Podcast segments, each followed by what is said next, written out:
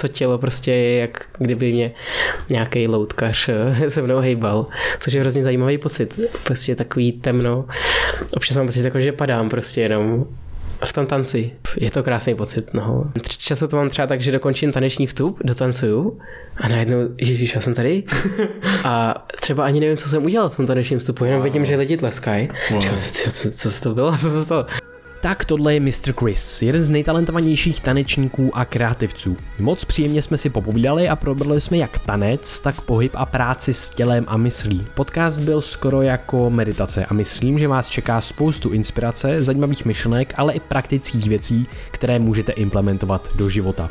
No a než se do něj pustíme, tak pro vás mám jednu informaci. Koná se smysluplný kemp Brain VR v krásné přírodě Klokočských skal na přelomu září a října. Pokud máte zájem, napište nám na brainiav.gmail.com nebo na Instagramu nebo kdekoliv na sociálních sítích pro více informací. Máme ještě pár posledních míst. Kem fakt stojí za to, je to o tom, že implementujeme některé praktiky a teorie, o kterých mluvíme na podcastu, do praxe protože je to právě o tom, co v životě následně děláme a o tom je právě smysluplný kemp Brain VR, kde se vždycky sejde úžasná parta lidí. Takže nám neváhejte napsat. No a teď prosím věnuj pár sekund pozornosti našim parťákům k dnešnímu dílu, kterými jsou Codex Beauty Labs úžasné Barbary Paldus, kterou jste mohli slyšet na našem podcastu. Její evidence-based přístup a hlavně produkty nás natolik nadchly, zaujali, že jsme se rozhodli s Codex Beauty Labs navázat spolupráci. Pokud chcete kvalitní a mikrobiom friendly péči o vaši kůži, která skutečně funguje a je bez zbytečných škodlivých látek, doporučujeme Codex Beauty Labs a my konkrétně jsme moc spokojeni s Anti-Barrier Repair Moisturizerem a sérem. No a s Codex Beauty Labs máme pro vás slevu 20% při zadání kódu B2TVA. Tak naštivte codexbeauty.eu a všechny odkazy na zmíněné produkty budou v popisku. Skutečně nás baví, co Barb uh, se její společností dělá, kam jí směřuje, jak k tomu přistupuje a myslíme si, že tohle to má smysl. Proto nás celá ta spolupráce moc baví a budeme rádi, když Codex Beauty Labs navštívíte a kouknete se, co vlastně dělají, anebo si poslechnete díl, který jsme s Barb nahráli.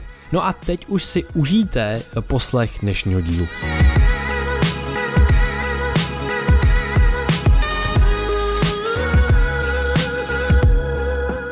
Vítejte na podcastu Brain VR. Dneska sedíme v našem improvizovaném studiu a sedí tady s námi Christian Menza alias Mr. Chris. Vítej u nás na podcastu. Ahoj kluci a zdravím všechny posluchače. Eh, já ti krátce představím pro naše posluchače. Kristián eh, Venza tak je český tanečník a ilustrátor. Je vítězem Red Bull Dance Your Style České republiky a dostal se také do světového finále Red Bull Dance Your Style v Paříži. Magazínem Huffington Post byl zařazen do žebříčku 20 po 20 nejna, nejnadanějších inovátorů celého světa a také o něm byl natočen dokument České televize Kdo je Mr. Chris. Tak uh, to bylo takový moje schnutí, jenom střípek z toho všeho, co děláš, co si, co si kdy udělal, ale mě by zajímalo, kdybych toto na chviličku teď dal stranou. A tak jak ty sám by se představil, kdo je vlastně Kristián?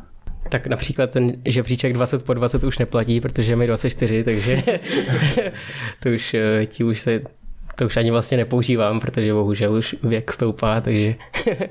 Potřebuješ 30 po 30 teď nějaký, po 30. Něco, Kde jsem taky tady, taky teda byl, ale já moc na ty žebříčky nejsem, nebo těžko se to srovnává, že jo, ale kdo jsem, mm, tak často, když se představuju někomu, tak říkám, že buď jsem umělec uh, a rád nechám lidi, aby si představili, co, co si pod tím chtějí představit. Uh, doufám, že si lidi pod tím nepředstaví, že jsem jako umělej, že právě naopak se snažím být organický, přirozený a přírodní. Uh, a nebo říkám, že jsem tanečník a ilustrátor, protože to jsou takové dvě hlavní uh, aktivity, kterým se věnuju. Takže to je, myslím, takový jako jasný a Potom často se ani nepředstavuju a neříkám, co dělám, ale spíš mě zajímá ta konverzace, kterou budu mít mezi tím člověkem a často si eh, nedokážu ani popovídat třeba s tanečníkem, když děláme to samý a často si dokážu popovídat s někým, kdo dělá úplně jinou věc, kdo má jiný věk, bydlí někde jinde, takže často ani to na první pozici nezáleží to, co člověk dělá. ta konverzace, tak poznávání lidí skrze konverzace, tak to, to se mi hrozně líbí. A hele, aby jsme tak nějak navnadili na ten tvůj příběh, tak jaký byly třeba nějaký zásadní momenty v tvém životě, který tě ovlivnili v tom, co dneska děláš? Přemýšlím, těch momentů je tolik, často si, toho, často si člověk taky nepamatuje úplně všechny samozřejmě, ale myslím si, že mě ovlivnilo úplně všechno. Člo, člověk to často neví, ale ovlivňuje ho to, i tenhle podcast mě ovlivňuje. ovlivňuje mě to, jak se ráno probudím, to, co udělám, s kým si popovídám. Um, takže samozřejmě toho můžu vyjmenovat hodně, ale uh, myslím, že mi hodně pomohli rodiče, kteří mě, jak když jsem byl malý, tak mě um, za prvý mi dali velkou svobodu jako dítě a uh, mohl jsem prostě podstatě objevovat svět. A potom mě přihlásili do plno kroužků, který jsem začal dělat a začal jsem se tak trošku hledat a vlastně jsem nepoznal ani co je slovo nuda, takže jsem toho dělal hodně, hrál jsem fotbal, tenis, divadlo, Eh, dělal jsem věci ohledně hudby a i toho umění. A zjišťoval jsem vlastně, co mě baví, co mě nebaví a kde se cítím, kde se necítím dobře. A tak jsem se jako začal vybírat a zjistil jsem obecně, že něco dělat je hrozně důležitý, cokoliv tvořit nebo se něčemu věnovat a být aktivní v té společnosti. Nemyslím jako něco stále sdílet, ale něco prostě tvořit, být součástí nějaký skupiny, tak pro mě bylo důležitý. Mm-hmm. Tak jak o tom mluvíš, tak mi tady napadá jedna věc a to je, že, uh, že vlastně mm, když ten člověk nějakým způsobem se vyvíjí, dospívá, tak je na ně vyvíjen uh, jistý tlak a vlastně, že my se tak úplně dobře neučíme nějaký jako přístup k chybám, že máme jako pocit, že na nás vyvíjený tlak, že jako je super dělat nějaké věci, ale zároveň máme na nás ten tlak, že bychom měli dělat správně. Tak jaký byl a třeba je tvůj přístup obecně k nějakým chybám nebo k nějakým nedostatkům?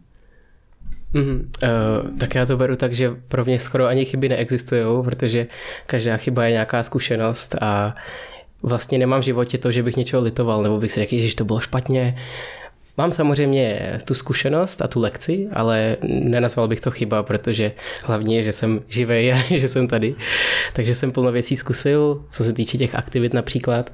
A vždycky jsem to bral, že kdykoliv můžu skončit a vždycky si z toho můžu vzít něco, co mi pak pomůže i v těch budoucích aktivitách. Takže když jsem dělal fotbal pár let, zjistil jsem, že to není úplně moje, tak jsem si neříkal, že to je chyba, ale říkal jsem si, ty dobře, eh, cítím se dobře v kolektivu, ale nemám rád, když je někdo nadřazený a křičí na mě, že, že jsem udělal chybu a že jsem nekopnul víš sem nebo sem a že bych potřeboval dělat něco, kde se cítím jako přímutej a že se cítím dobře uh, v místě, kde dělám to, co chci a to, co umím.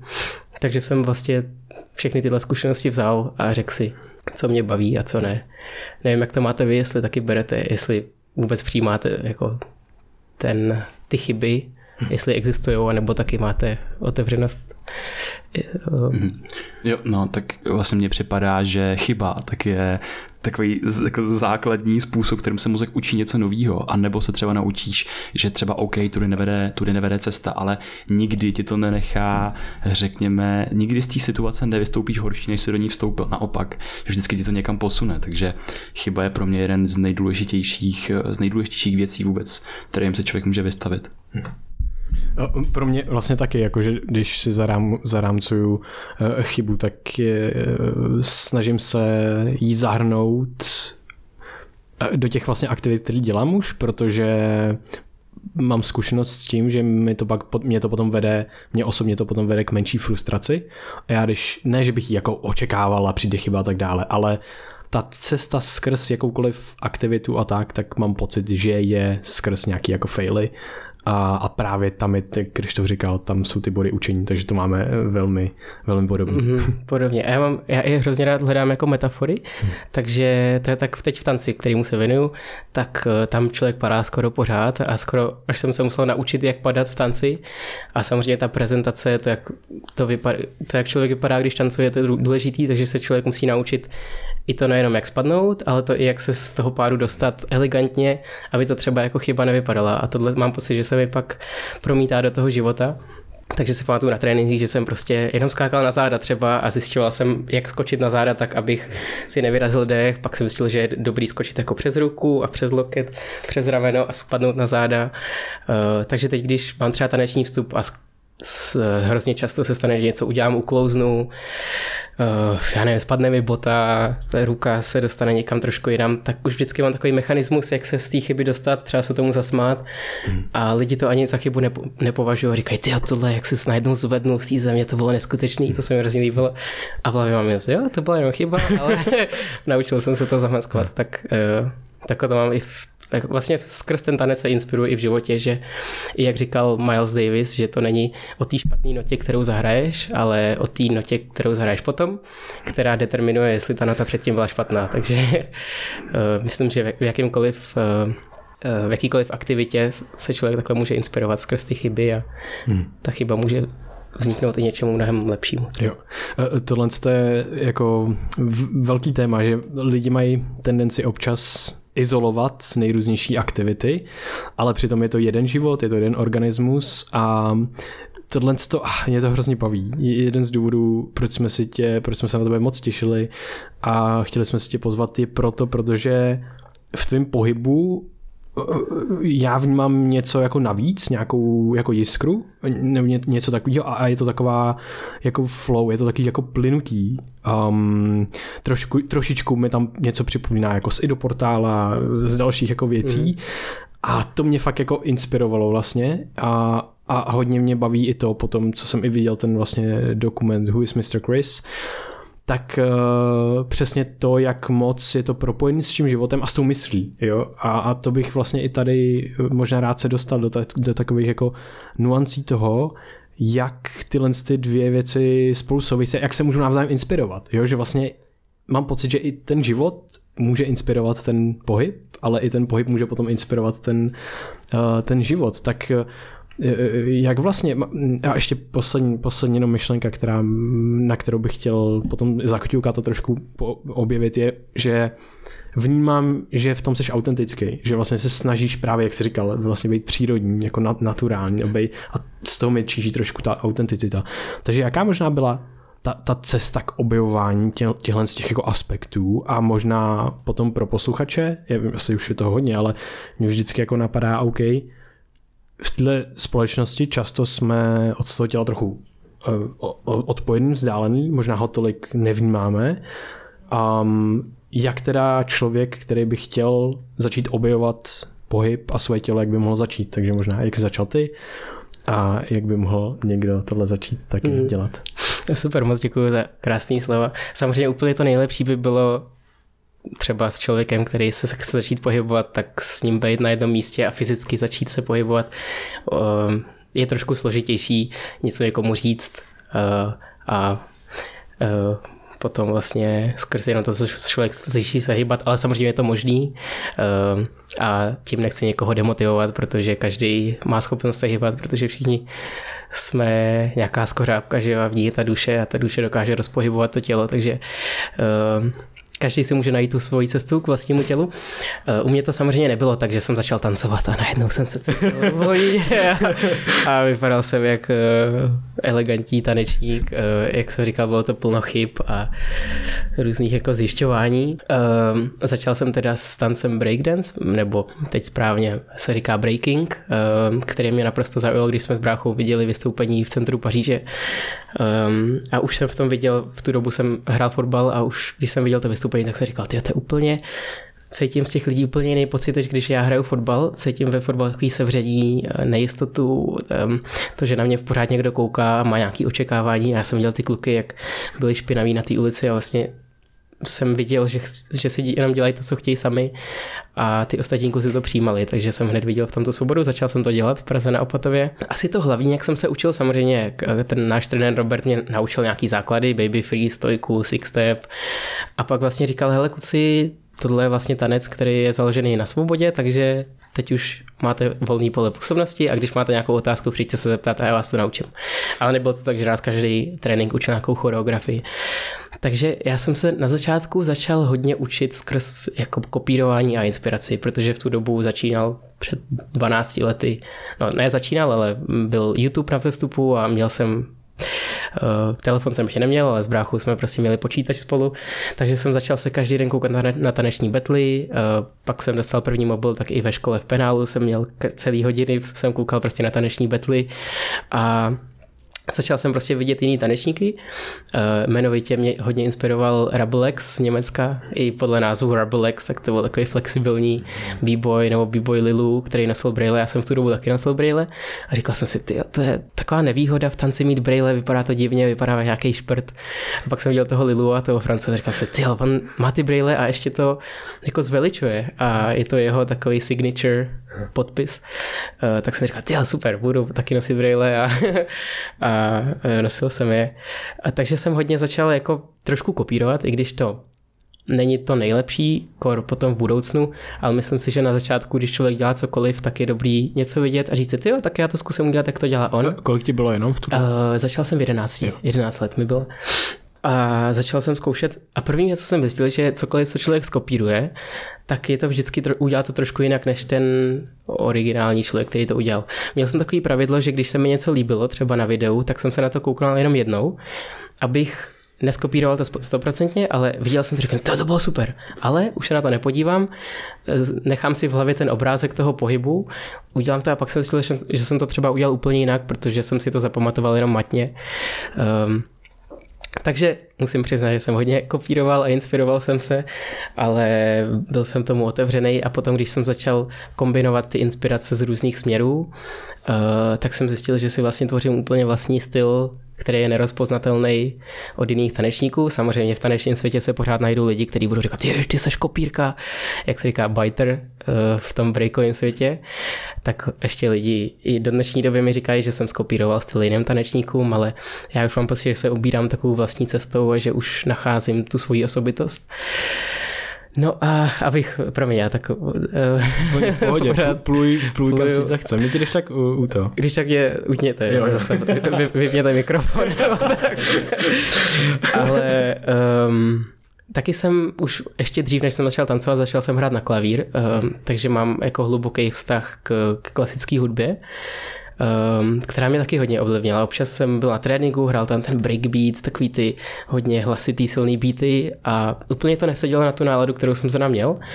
A já jsem obecně takový jako melancholický, poetický člověk, takže občas, když jsem byl doma, tak jsem si říkal, dobře, tak já si pustím prostě nějakou klasiku, i, nebo nějaký jako neoklasicismus, nějakýho Filipa Glase, nějakou hudbu, písničku, která má třeba 10 minut a zkusím se na to hejbat. A najednou jsem se začal hejbat úplně jinak než klasický breakově, ale tak jako vyváženě, harmonicky.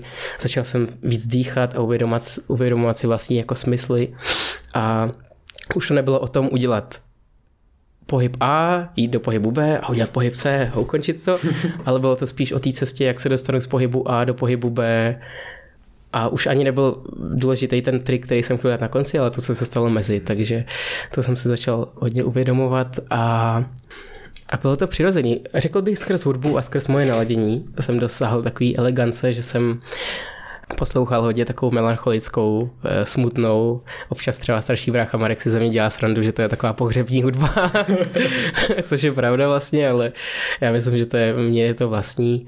A pak jsem začal cítit, že i to tělo se hýbe podle té hudby. Takže přesně taková jako takovou flow jsem najednou objevil. Uh, nevím, jestli jsem zodpověděl všim. Napadá mě plno jiných věcí, ještě ohledně tance, ale tohle je taková uh, základní věc. A možná pro lidi, kteří třeba by chtěli nějak se začít pohybovat, um, tak samozřejmě je dobrý s něčím pracovat na začátku. Já vždycky říkám, že cesta k, k, ke kreativitě a k nějaký nekonečnosti je, je ten největší limit. že když ti řeknu, jo Vojto, tancuj, tak ty budeš sedět a, a nebudeš vědět, ale když ti řeknu, Vojto, začni hejbat svojí hlavou a začni si představovat, že tvoje hlava je na, eh, na povrchu moře, který se vlní, tak, tak začneš cítit tu nekonečnost v tom, kam ta hlava ti může dojít a začneš si představovat, že ty vlny se hejbají víc nebo míň. Eh, tak eh, pro lidi, kteří se třeba chtějí začít hejbat, tak, tak je dobrý si vytvořit nějaký limit, nějaký koncept, nějakou náladu, um, to, nebo to, že si vezmu jenom jednu část těla a začnu objevovat jenom třeba pravý loket, kam až se může hýbat. Začnu zjistit, že ten loket ovlivňuje rameno, hmm. že podle ramena se pak hýbá i hlava a vznikne prostě taková už uh, takový poetický pohyb, jenom skrz to, že si člověk vytvoří nějaký limit, stejně jako když hrajete šachy, tak taky nemáte tisíc políček, ale 64 a na těchto políčkách je do dnešní doby nekonečno možností, jak hrát, takže to stejné je i v tom pohybu a v tom tanci.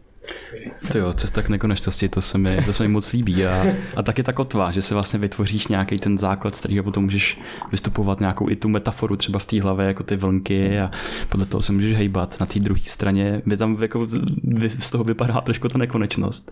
A třeba mě zaujalo, co říká jako i do portál, tady mluví o tom, že jsou důležitý jakoby nekompletní procesy. Vlastně, mm. že když se učíš třeba i ten nový pohyb, nebo pro nás to jsou různý myšlenkový koncepty, tak nechat si tam nějaký ten prostor, jak to jako nedokončit. Aby jsme prostě neuzavřeli nějakou tu kapitolu nebo neuzavřeli tu sekvenci, ale aby tam bylo místo pro tu, pro tu improvizaci. Eh, kde potom pro tebe jako, nast, jako nastupuje vlastně ta, ta improvizace a jak, eh, takhle, abych to ještě uvedl mě hrozně zaujalo, co se říkal i v tom dokumentu a v některých rozhovorech o tom eh, finále Red Bull Dance Your Style nebo ohledně o celém tom tvém výstupu.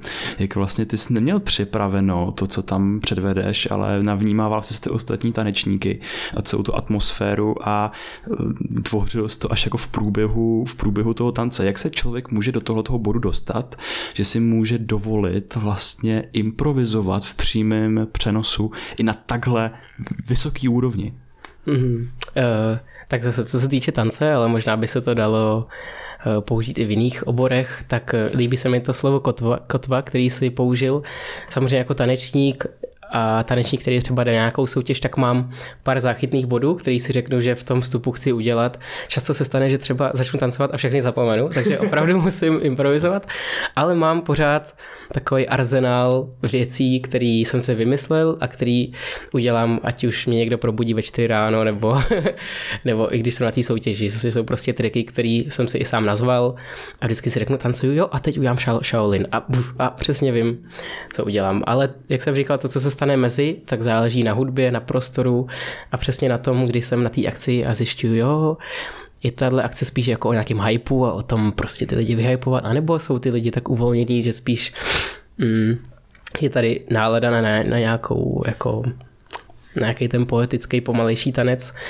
Samozřejmě hlavní věc je, že netancuju tak, jak bych chtěl, aby lidi mě viděli, ale jak se cítím sám, ale tak sleduju ten prostor, jako třeba, jak taky zvířata si prostě vždycky vyčichají ten prostor a zjišťují, kde jsou, tak to samý udělám já, když jsem v tom prostoru, ale co je důležité, je podle mě mít nějaký pár jako zbraní, který výjdou, když třeba člověku nepadne dobrá písnička, tak pořád vím, že mám nějaký tri- triky, který zaujmou ty lidi a kdy si vyplním ten čas.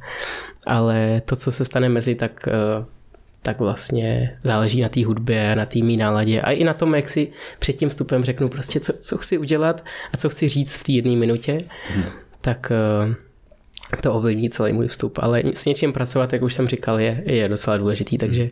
myslím si, že když prostě někdo, kdo nikdy netancoval, tak eh, by to bylo docela složitý, kdyby šel na tuhle soutěž a měl něco předvést, ale taky je jedna krásná věc, to říká mimochodem i do portal, eh, je krása v tom být amatér, a v tom je takový japonský symbol Shosin, eh, který říká, že nebo beginner's mind eh, se tomu říká, a to je ta mysl začátečníka, kdy člověk je začátečník a něco dělá a dělá to s, takovou, s takovým natřením a bez těch limitů, kdy třeba občas učím děti, kteří začínají s breakem, přijdou na první lekci, ukážu jim základní choreografii a ten styl, se kterým to dělají, jak poskakují a dělají věci rukama, protože nevědějí, že to má být takhle nebo takhle, ale ty ruce dají jinak, tak říkám, že to je úplně nádherný a vypadá to, že tancují třeba 50 let.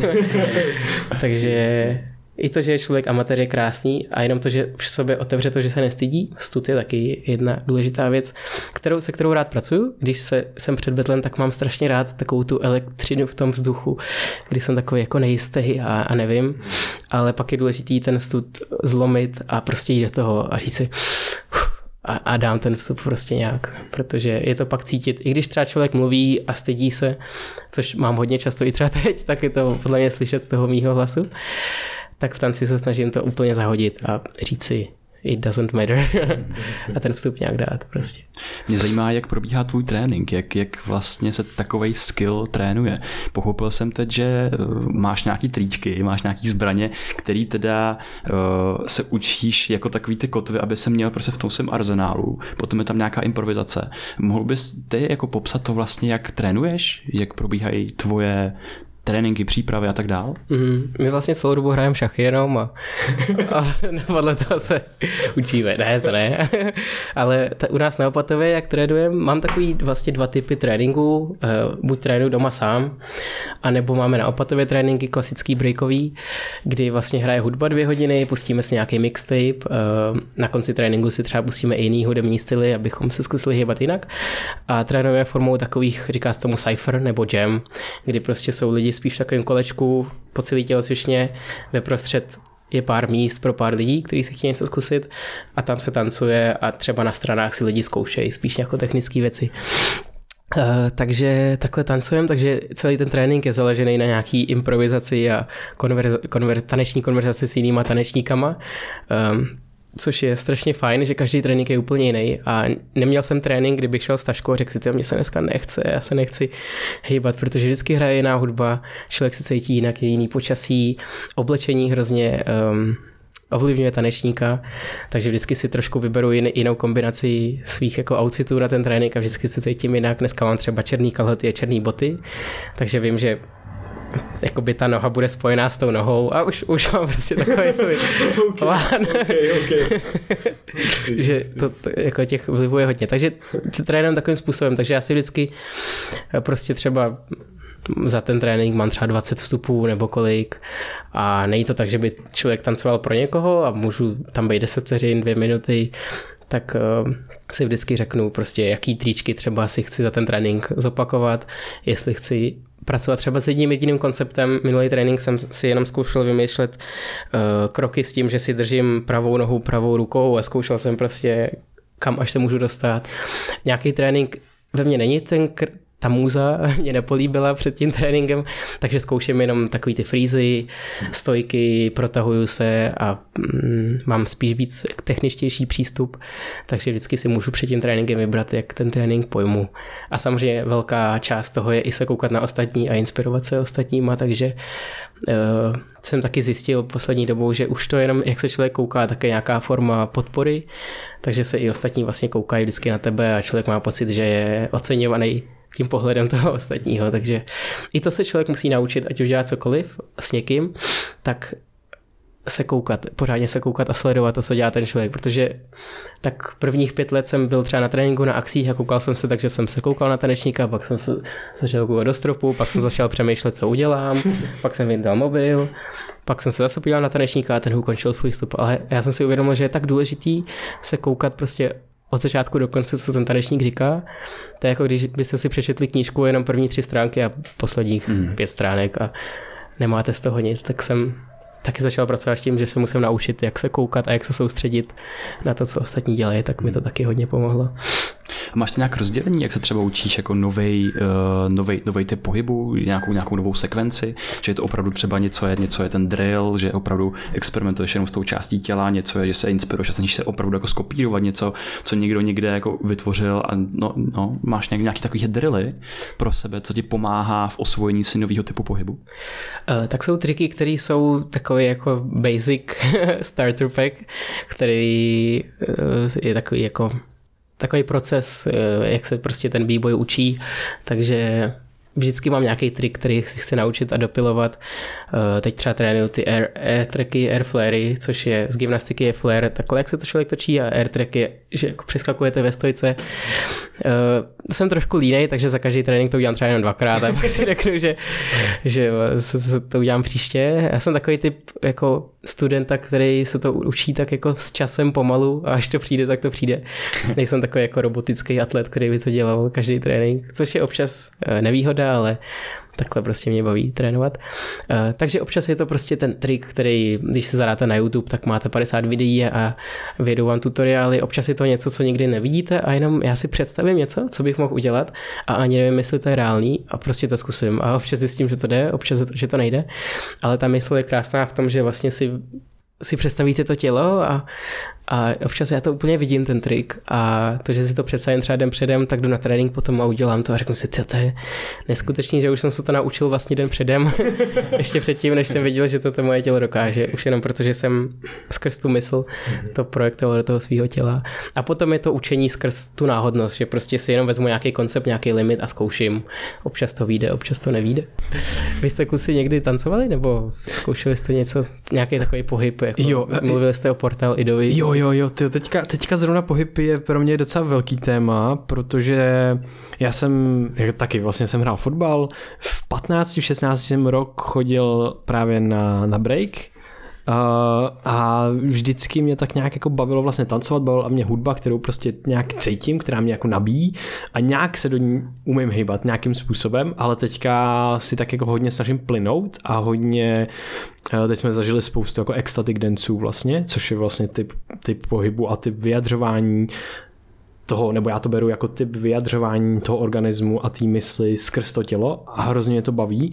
A ještě teďka, takže to je jako typ pohybu, který se snažím teďka kultivovat, pak ten idoportál nás moc baví, takže nějaký idoportáloviny občas úplně jako základy, mm. úplně basic, ale spíš jako objevovat právě, hele, co, kde, jak můžu, stojky mě teďka eh, nás baví vlastně oba trénovat a samozřejmě tam bylo posilování, to já teďka moc kvůli zdraví nemůžu, ale co k tomu přímo teďka jsem objevil nedávno, tak je jeden systém, který se vyvíjí, pohybový, který se vyvíjí i pro transformaci vlastně mysli. Nejenom je čistě pohyb izolovaný, ale je to dohromady, je to Tiamat systém a je to takový teatrálně, tanečně pohybový uh, takový systém a vlastně se snažíš, a to, to teďka mě fascinuje, já snažím se to občas jako dělat, že něco konzumuju, nebo bych měl tady nějakou myšlenku, ale já místo toho, abych šel do té mysli, a nebo do, ten, do toho papíru, to je náš zvyk, že jo, prostě mm. jdeme si něco zapsat, jdeme něco vymyslet, koncept, uchopit to, racionalizovat to, tak já zkusím to jako nechat plynout a jdu se hejbat místo toho. Jdu to zkusit vyjádřit tělem, pohybem a klidně to nakreslit ve vzduchu, ale udělat to tím tělem.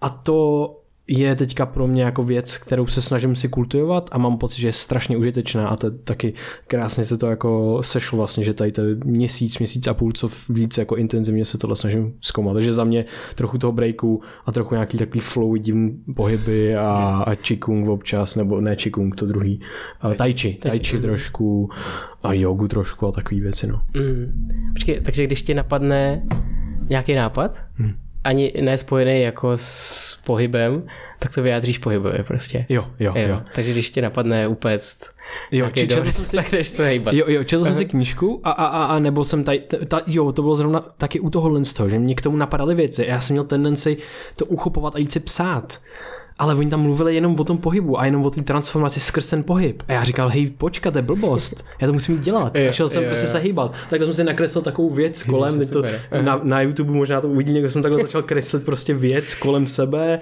a různě se prostě jako hejbat a nějak jsem se snažil vyjádřit. A je to mhm. o tom, že těžký je pro mou mysl, vlastně ta, která je racionální a snaží se věci uchopovat, tak jako je to dobře, je to špatně a jak jsem to... A ne, prostě nechat to plynout a vlastně nechat přijít, cokoliv, co přijde, tak nechat se vyjádřit, ať je to, ať je to divný nebo ne, ale nehodnotit to, neříkat, to je špatně nebo to nedává smysl. Ne, hmm. jako cokoliv, co přijde v té intuici skrz to tělo, skrz někde nějakou, někde zevnitř, tak je vlastně je to hrozně těžký, je to fakt hrozně těžký, protože ta mysl na to není vůbec zvyklá, to tělo na to není zvyklý, ale uvolňovat se do tohle z toho mi připadá extrémně jako užitečný, aspoň pro mě. Mm-hmm. Jo, jo, jo. No, já to mám, já mám pocit, že jsem teď jako znovu objevil pohyb. Víceméně. že jsem byl hodně dlouho jako ve svojí uh, vlastní mysli a mě pohyb jako vždycky hrozně bavil a, ale vždycky se mi staly jako věci, že jsem třeba začal s jogou, přehnal jsem to, zhrnil jsem se, pak prostě, nevím, nějaký... Ale jako, jak, že jo, že to nebylo no, jen tak jako, No, ale... že prostě dva roky jsem byl odstavený víceméně, že jsem si, si zničil chrupavku. Z jogy. A tak z jogy, protože jsem to si poslal do extrému, jo, jo jako, že jsem... No. no, když to yoga, já prostě, jo, já, já jsem měl vyvoz trošku jiný mindset asi. A potom přesně nějaký jako veselový cvičení a tak, zase jsem se zranil. tak. Takže jsem to měl takový, jako, že vždycky jsem to jako urval do toho extrému a teď jsem, teď ten rok jsem jako, jakoby objevil právě i do portála, objevil jsem ten ecstatic dance, tanec, uh, přesně tady hrál důležitou roli ta inspirace, inspirace jako dalšíma lidma, který mě trošku jako učili, díky nim jsem objevil, že vlastně mám nějaký vůbec jako vlastnosti pohybu, třeba mm. pánve, který jsem předtím vůbec nevěděl, že mám. A ten dance mi v tom taky pomohl, že najednou to tělo se naučilo nějaký nové věci. A já si připadám, že už nejsem tak totálně pohybově hloupej, že v mém světě dominuje ta mysl. Tam se cítím jako doma a já mám tendenci popisovat i ten pohyb často. A právě pak jsem zkoušel ten pohyb a v tom pohybu jsem byl hloupej. Mm-hmm, no a teď se najednou jako rozvíjím v tom. A přijde mi to kouzelný, že třeba včera zrovna tak jsem měl takovej, prostě měl jsem takový divný vnitřní jako pocit, nebylo mi úplně dobře ve svém těle, co se prostě občas stane. A já jsem odsaď vyrazil, zrovna pršelo, tak jsem na sebe hodil jako bundu a šel jsem tady na takový kopeček, kde je krásný výhled jako do krajiny. A mě jako vejšky mě uklidňují nějakým způsobem. Vysoké školy nebo jako ne, ko- ne, kopečky? Vysoký kopce, když, když, mám ten nadhled vlastně, když mám ten nadhled. Vysoká škola mě hodně stresovala.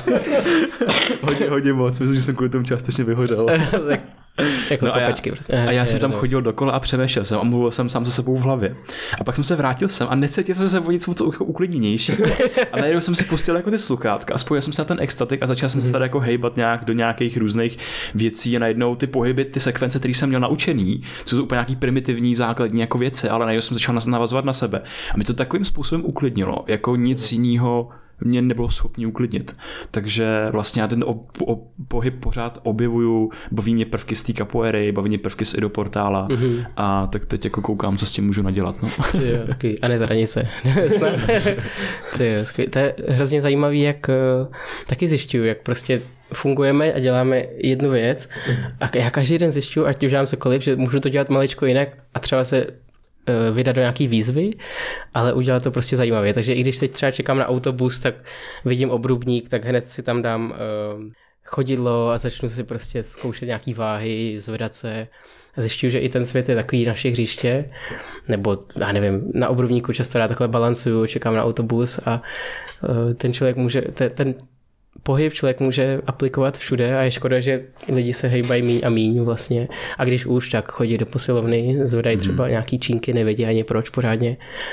Přitom podle mě ta cesta by měla pramenit od někud trošku jinak, ale zase nejsem, nechci uh, porovnávat a někoho hodnotit, ale myslím A si, že... to, to mi připadá kouzelný. To mi připadá kouzelný, protože mě třeba trvalo dlouho, než jsem breaknul ve své hlavě ten pocit, že se z toho, že se na mě někdo dívá, že mě někdo jako bude hodnotit, protože já v čem jsem nebyl dobrý, to jsem se bál dělat na veřejnosti. Hmm. A, a najednou teď na té veřejnosti v tom prostoru, tak já se vlastně učím a zkouším i ten pohyb, kdy se učím nějaký nový věci, tak dostat se vlastně na tu flow, jakoby, jako když to, taky ten dobrý pocit, když to jakoby tiká, když tiká ten tvůj pohyb spolu s, když třeba když jdeš, když eh, normální chůze a jsi do toho schopnej implementovat nějaký jiný typ pohybu, nějaký Mm, prvek hezky, a zároveň ty nenarušíš tu flow té chůze, tak to je neskutečně odměňující. Mm-hmm, jo, jo, jo, jo, přesně tak.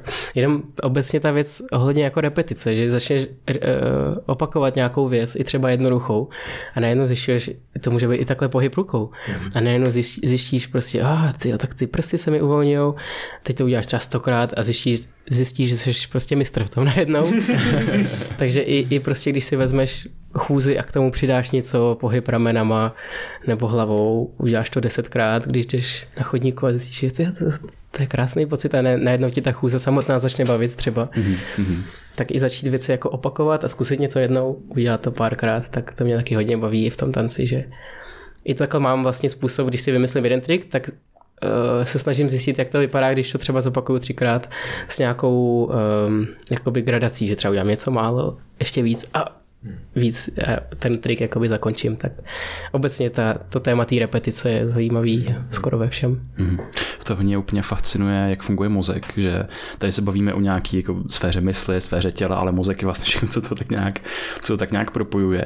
A že je zajímavý, jak vizualizace tak pomáhá vůbec s učením a implementací toho pohybu potom do toho, do té reální praxe, že člověk opravdu, který trénuje nějaký skill a potom se ho představuje, nebo nejprve se představuje, potom ho trénuje, tak je daleko rychlejší, rychle, rychlejší než ty implementaci v těch studiích, než, než jako takzvaná, takzvaná kontrola.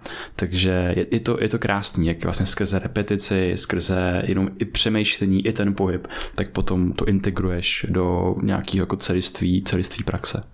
Mm, jo, zrovna teď jsem začal číst knížku, jako Imagery in Dance se to jmenuje, představivost v tanci a to je přesně to, o, čem mluvíš, že si třeba nejdřív ten pohyb představíš a pak ho uděláš a opravdu to, jak si ho představíš, tak pak ho uděláš, místo toho, abych něco jenom udělal a ta mysl jakoby jde uh, později, tak je hezký, když nejdřív si ta mysl něco představí a pak to udělá. Tam je třeba cvičení, že si jenom stačí lehnout na zem a zjistit, jaký svaly se dotýkají země, jaký ne.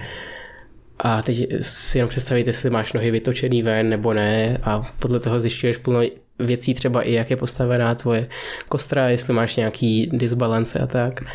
Takže i to jenom, jak si vlastně představíš to, to svoje tělo a zjistíš, jak se cítíš, tak je hodně to pomáhá. Takže...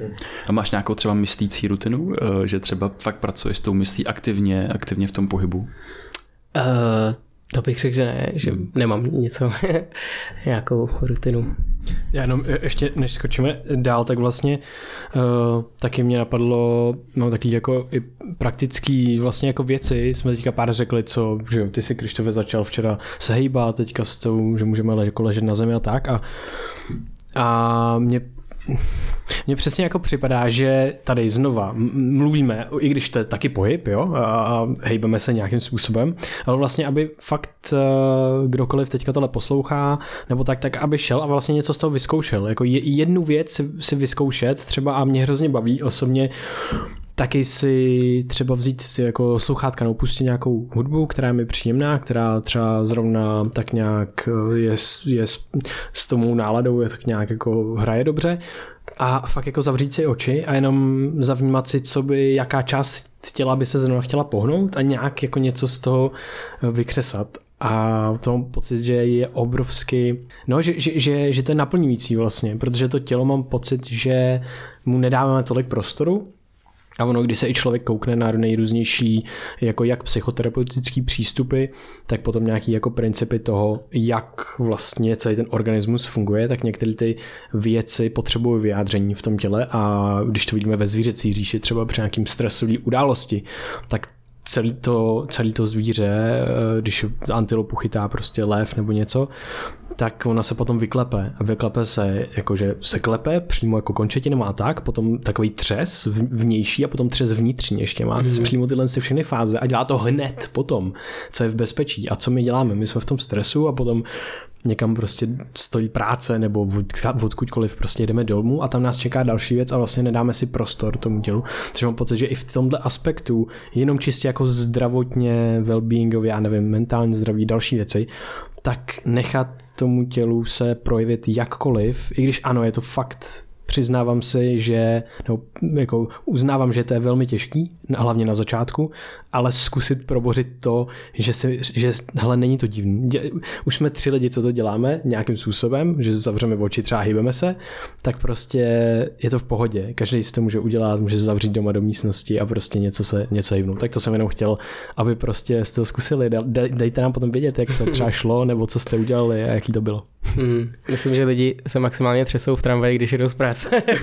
Ale jinak moc ne. A to jsem zrovna teď taky nedávno začal kamarád mi doporučil taky, myslím, že byl na workshopu i do portála, tak, že, že se začal třást každý ráno, třeba na pět minut, s tím, že on ještě jde na sluníčko ráno a nějak otevře si svoje panenky, ale potom já jsem dostal zánět do oka, takže to jsem přestal dělat, ale, ale to, to, to, to si stoupnout a takhle se třást a, třást se na stranu, dopředu, dozadu, jenom se klepat prostě a cítit, jak se ty svaly oddělujou, tak to je taky vlastně hrozně zajímavý, takže to, je, to jsem nikdy neslyšel a je to hrozně zajímavý a možná až třeba půjdu po nějaký zkusce někde, tak se zkusím oklepat a možná mi to pomůže, to je super, ale v tanci to často dělám před tréninkem a strašně to pomáhá, jenom se tak jako i od odlehčit, odlehčit se od té země, cítit nějaké jako sus, sus, suspenzi a to, že člověk je trošku nad věcí, tak to pomáhá. No.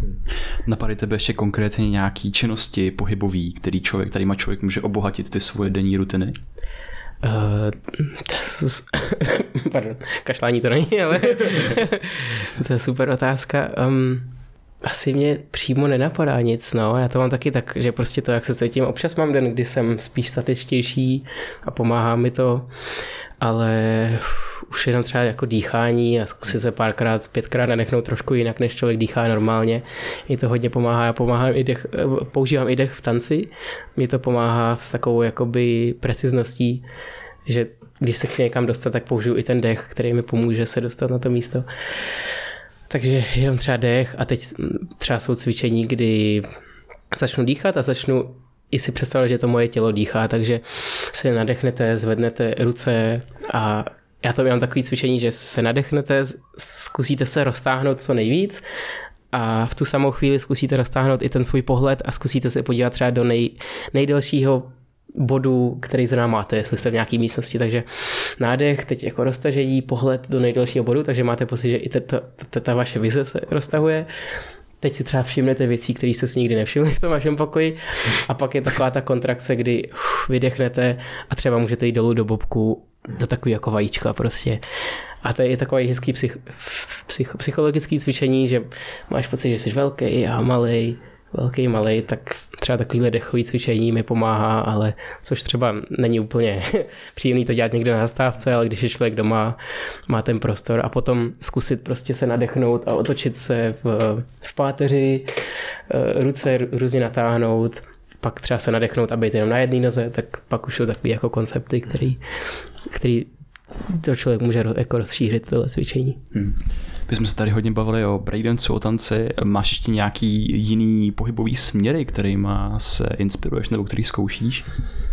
ta inspirace je strašně široká, ale aplik, řekl bych, že to aplikuju jenom v tom mém stylu, který teď už třeba ani občas ne, nenazývám breaking, ale často říkám lidem, že jenom tancuju, protože nerad se há, hážu do nějaký škatulky. Lidi říkají občas, že mám nějakou kvalitu jako contemporary tanečníka nebo baletního tanečníka, kamarád mě nazývá skákací fazole. takže kvalita, ška... kvalita skákací fazole. Přesně tak, takže ta škála je široká, ale já mám pocit, že prostě jenom tancuju a hejbu se do hudby a občas se rád hejbu i do ticha, protože uh, to občas taky říká člověku hodně. Um, ale ta inspirace jde z hodně směrů. Teď už to není tolik třeba YouTube, že bych se koukal na videa a kopíroval, ale mám pocit, teď jsem se koukal třeba na film, jmenuje to Mikrokosmos a je to film o broucích hmm. a teď jsem zjistil, že prostě různý brouci se hýbají tak zajímavě, různě jako těkavě hmm a našel jsem v tom velkou inspiraci, takže jsem zkoušel pohyb prostě brouků na tréninku. Takže... Teď mi připomněl Jirka Procházka nám, nám říkal, že prostě občas dělá pásovce. prostě kuták. No nic, to je. Ale jo, že prostě to, zvíře, to zvířecí říše je zajímavá. Je, neskutečně zajímavá. takže... Jo. Takže tak. Já tady mám tvůj citát, Ty jsi to vlastně trošičku zmiňoval, já to teda přečtu, cituji. Já tomu všemu nechávám čas a prostor. Nechávám věci prostě plynout. Jak na to? Když ten svět občas ti říká všechno ostatní, říká ti opak toho plynutí, jak tohle to si kultivovat ve svém životě. Uh, failuješ v tom někdy? Seš někdy roztěkaný a neplynoucí, anebo ti to jde přirozeně už?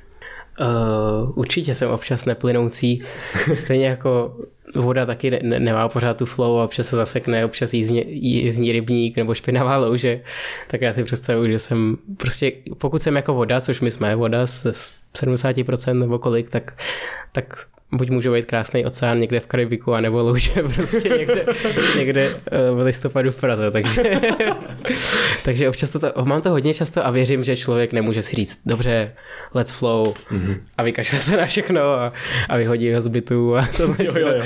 Takže mám i takovou svoji stránku, která je hodně systematická a občas, a, nebo možná i velice často to mám docela rád, jako splynout s tou v uvozovkách civilizací ale jenom na chviličku, jenom proto, abych zase pak z té civilizace mohl jednoduše vyplout a, a uvědomit si tu svoji autenticitu, ale občas i třeba podle mého oblečení a jak se oblíkám, tak mám rád takovou um, systematičnost i v tom tanci třeba nerad se oblíkám úplně jako tanečník, že bych měl prostě hybopový věci jak šiltovku, ale často tancuju třeba v džínech nebo v, prostě ve společenských kalhotech ale ten můj tanec je takový jako neortodoxní, neortodoxní a nesystematický, tak mám rád takovýhle kontrast.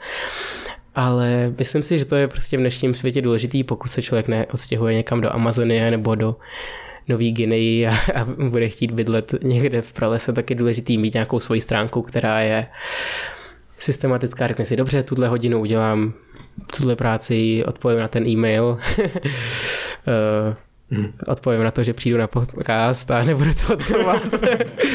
a, a potom zase cítím, že tohle jsem udělal, třeba tu hoďku denně a mám čas na tu, na tu improvizaci. A, a kde teda máš nějaký prostředí nebo podmínky, kde se ti plyne přirozeně, lehčej a to je jedna, no pak se zeptám ještě na jednu otázku s tou autenticitou, ale teďka tohle. Mm, asi, asi nemám. Uh, mám rád svůj pokoj doma, který je takovou takovým centrem, takovou mekou všeho možného, jak tance, tak umění. Ale občas zjišťuju, že, že už se tam v tom pokoji děje tolik věcí, odpočinek, práce, že už musím i vypadnout trošku někam jinam. Pokud mám něco hodně robotického, tak jdu si sednout do kavárny, vezmu si sluchátka a udělám to. Pomáhá mi, když vidím kolem sebe lidi, kteří taky jsou v nějaký svojí vlastní flow a já mám pocit, že musím jako plynout s nima. um, když jsem zase sám, tak mám rád prostě svůj prostor na pomalost a zpomalení toho času a nemám rád, když je kolem mě ruch, takže často jsem taky hodně sám, jdu na procházku sám, zastavím se nad jednou šiškou a koukám na ní třeba 20 minut a to je mi příjemný a nerad cítím nějaký tlak. A občas zase, jak říkám, jdu do té společnosti a tam něco udělám. Hmm. Tak snad jsem odpověděl, nevím, jak to máte vy, jestli, jestli taky máte třeba vyhrazený nějaký čas ve dne, kdy děláte nějakou práci, nebo jestli to máte všechno rozhozený a ve čtyři ráno občas uh, děláte něco. Chaos. Je, to, je, to, je, to, je to zajímavý. Mm, pro mě je nejdůležitější asi střídání těch nejrůznějších já nevím, asi bych to jako, je to velmi jako komplexní systém ten organismus, takže já bych to nazval jako nějaký energie, někdy je to prostě taková jakože přesně taková robotická, systematičtější, kde prostě OK, musí se udělat nějaký věci a je to takový hr, hr nebo takový trošičku právě roztěkan a pak vnímám, že čím více tady tohodle, tak tím méně mi jde kultivovat ten prostor toho klidu, uvolnění a toho plynutí, které já hrozně potřebuju a taky potřebuji být vlastně sám taky to mám jako hodně se svým pokojem, kde si můžu, nevím, chvilku meditovat, chvilku se hejbat, chvilku si cvičit a chvilku si číst něco dělat a pro mě jsou tyhle ty momenty jako asi úplně nejdůležitější, jenom právě proto mě zajímalo to prostředí, protože sám vlastně se chci inspirovat s těma způsobama, jak si tenhle prostor kultivovat víc, protože tam není, že si řeknu, a lusknutím prstů a jsem tam. Ne, mm. on mhm. prostě tenhle pocit ve mně vlastně hlavně přichází přirozeně s nějakýma podmínkama a časem, který já tomu dám. Takže takhle jako za mě, proto mě to, proto mě zajímalo. Ještě, ještě mě napadá jedna věc, která je možná trošku mimo, ale já mám takovou vlastní věc, kterou nazývám jako mikroprázdniny a často to nemám tak, že bych celý rok fungoval a pak bych mohl odjet na dva, na dva týdny do Chorvatska. Ale mám pocit, že mám tyhle mikroprázdniny každý den a že třeba pětkrát za den v časovém rozmezí 10 minut mám prostě moment, kdy mám fakt pocit, že odpočívám. A to je občas i v autobuse, že prostě sedím a vím, dobře, teď pojedu 15 minut, otevřu si knížku, všechno vypnu a fakt odpočívám a fakt vyjdu z toho autobusu a mám pocit, že mi začíná nová část dne. a může to být na lavičce, doma, a ne, není to tak, že si jdu lehnout a spím, ale je to prostě takový to, že prostě na chviličku vypnu a taková mini meditace, kdy prostě se sednu a je, tady je pár domů, tak se podívám, jak všechny vypadají. A co mě jako vycentruje, vy uh, jakoby dostanou se do toho současného času a pak zase jdu na novou kapitolu toho dne, takže tohle bych doporučil i lidem třeba neříkat si, dobře, teď celý den musím pracovat, ale občas můžete si vyjít na střechu nebo někam prostě do zahrádky, sednout si tam na chviličku bez mobilu a vytvořit si takový mikroprázdniny, prostě mikroodpočinek. Mikroprázdniny pro každýho, to je skvělé. Mně připadá, že jakmile člověk dělá nějaký něco, co ho baví, rozvíjí nějaký svůj talent, svůj projekt, cokoliv, tak vlastně ty máš řekněme, spoustu svobody a zároveň jsi pod obrovským tlakem, protože bys mohl pracovat třeba pořád. Což je ten náš jako případ. A, a já si musím připomínat, že to je vždycky ta dobrovolnost, co to všechno pojí dohromady. Že vlastně já cokoliv, co chci udělat, tak je dobrovolný a je to jenom na mě, jestli si vyberu OK, chci tou, tou cestou, anebo se zbalím a odjedu do Jižní Ameriky a už o mě nikdy nikdo neuslyší. Ne, což mě taky občas jako napadne. A jo, vlastně, čau. no, ale, ale pro mě to jsou jsou procházky. Já jsem zjistil, a to bylo i díky vlastně psychoterapii, když jsem, když jsem, když jsem šel jako na psychoterapii, tak jsem si říkal, nejdřív to pro mě bylo takový sakra, jsem tady zaplatil takový peníze za to, abych se dozvěděl, že mám chodit na procházky. a potom jsem začal chodit na ty procházky a říkám, to fakt funguje. yeah, yeah. Takže já se na procházkách eh, myslím, mám pocit, jak se mi hejbe ta, zase ten pohyb. Já se hejbu, hejbe se ta hlava, já vnímám ten proud událostí kolem mě, mám z toho neskutečný pocit odměny a zároveň já si, mě se tím jako profiltruje ta mysl a já tam zjišťuju, jaký myšlenky se mi cyklují v tom, tom v tom té pračce. Mm. A najednou, OK, tak ty, ty potřebuji vytáhnout a nějaký jako proždímat, jakože potřebuji nějak vyřešit. Takže pro mě procházky jsou jako taková pračka, pračka pro mozek. Mm. A chodíš jako na, na nový místa nebo máš jednu cestu, která vždycky funguje? Snažím se chodit na nový místa, ale většinou mám nějakou, jako, nějakou přírodu, nějaký park, teď jsem tady objevil ten kopec, mm. takže chodím, chodím na ten kopec a většinou mě to stačí jako klidně jako okolo bloku. A klidně jako když se vrátím zpátky, když udělám ten kruh a furt mám pocit, že mám nedokončený ty myšlenky, tak jdu na ten další. Jdu na ten další blok.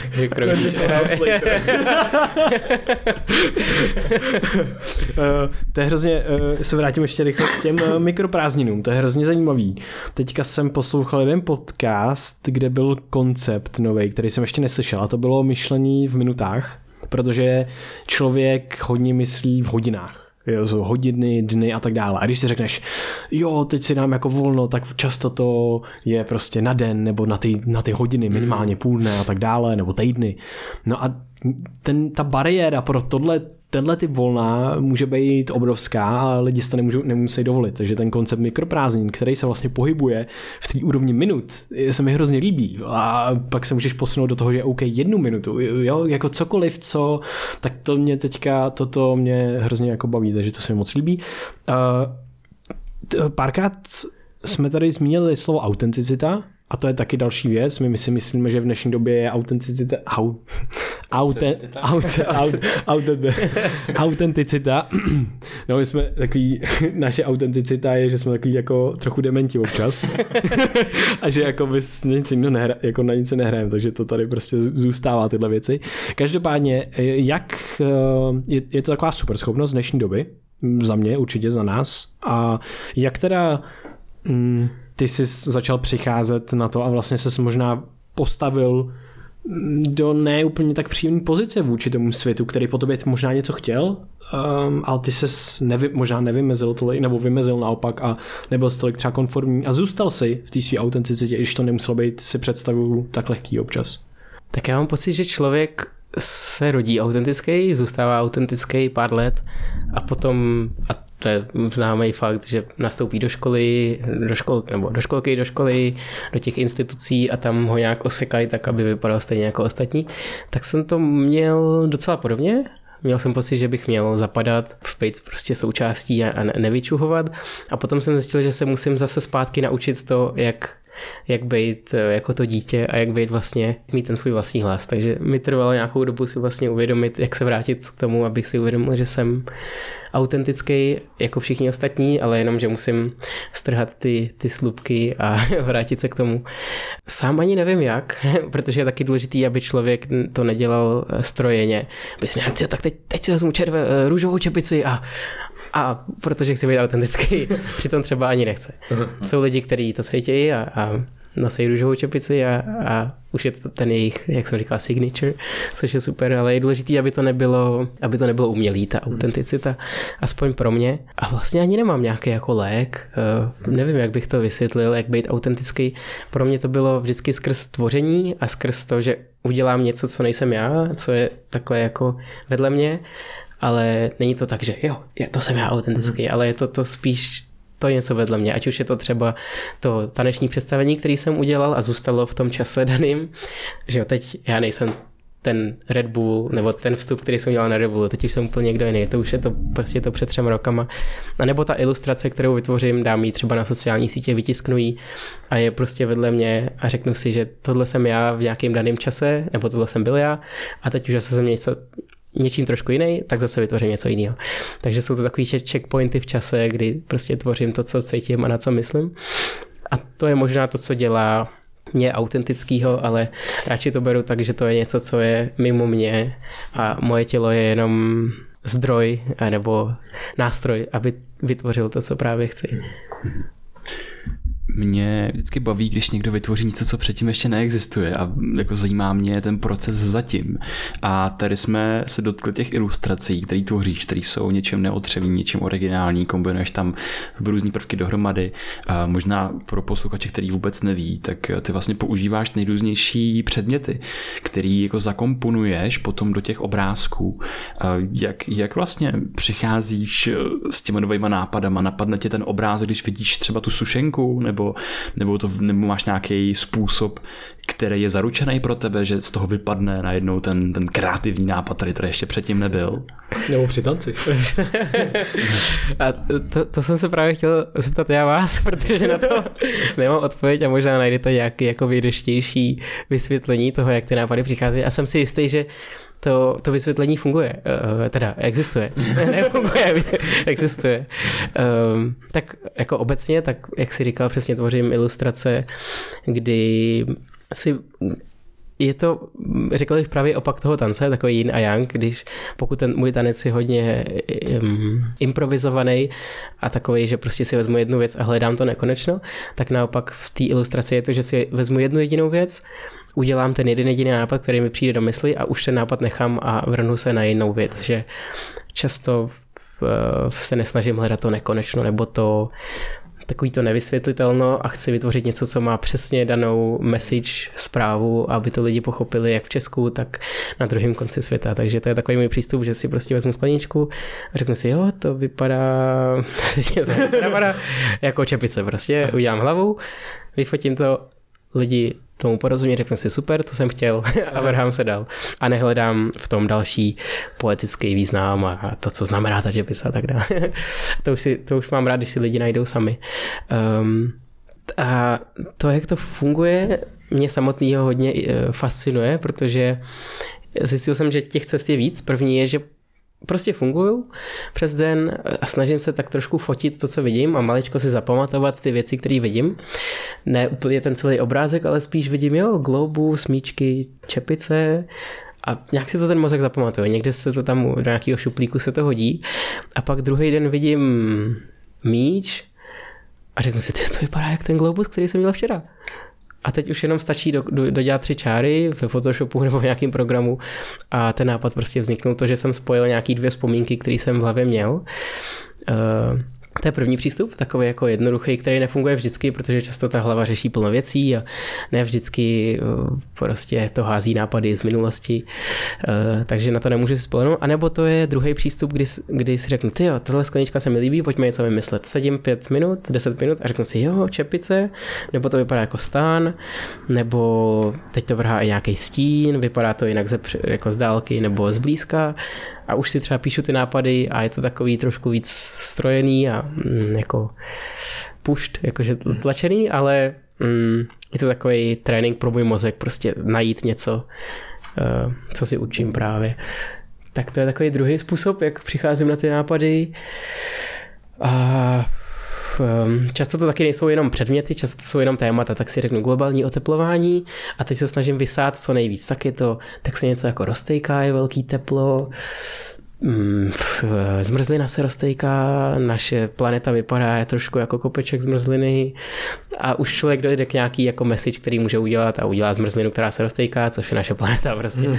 Takže mám rád i takovýhle jako témata eh, skrz uh, to vizuál, kdy skrz to vizuálno něco jako řeknu, nějakou message, která je dost hluboká, která se dá sepsat na několik stránek papíru, tak to řeknu jedním jednoduchým obrázkem, tak to mám taky rád.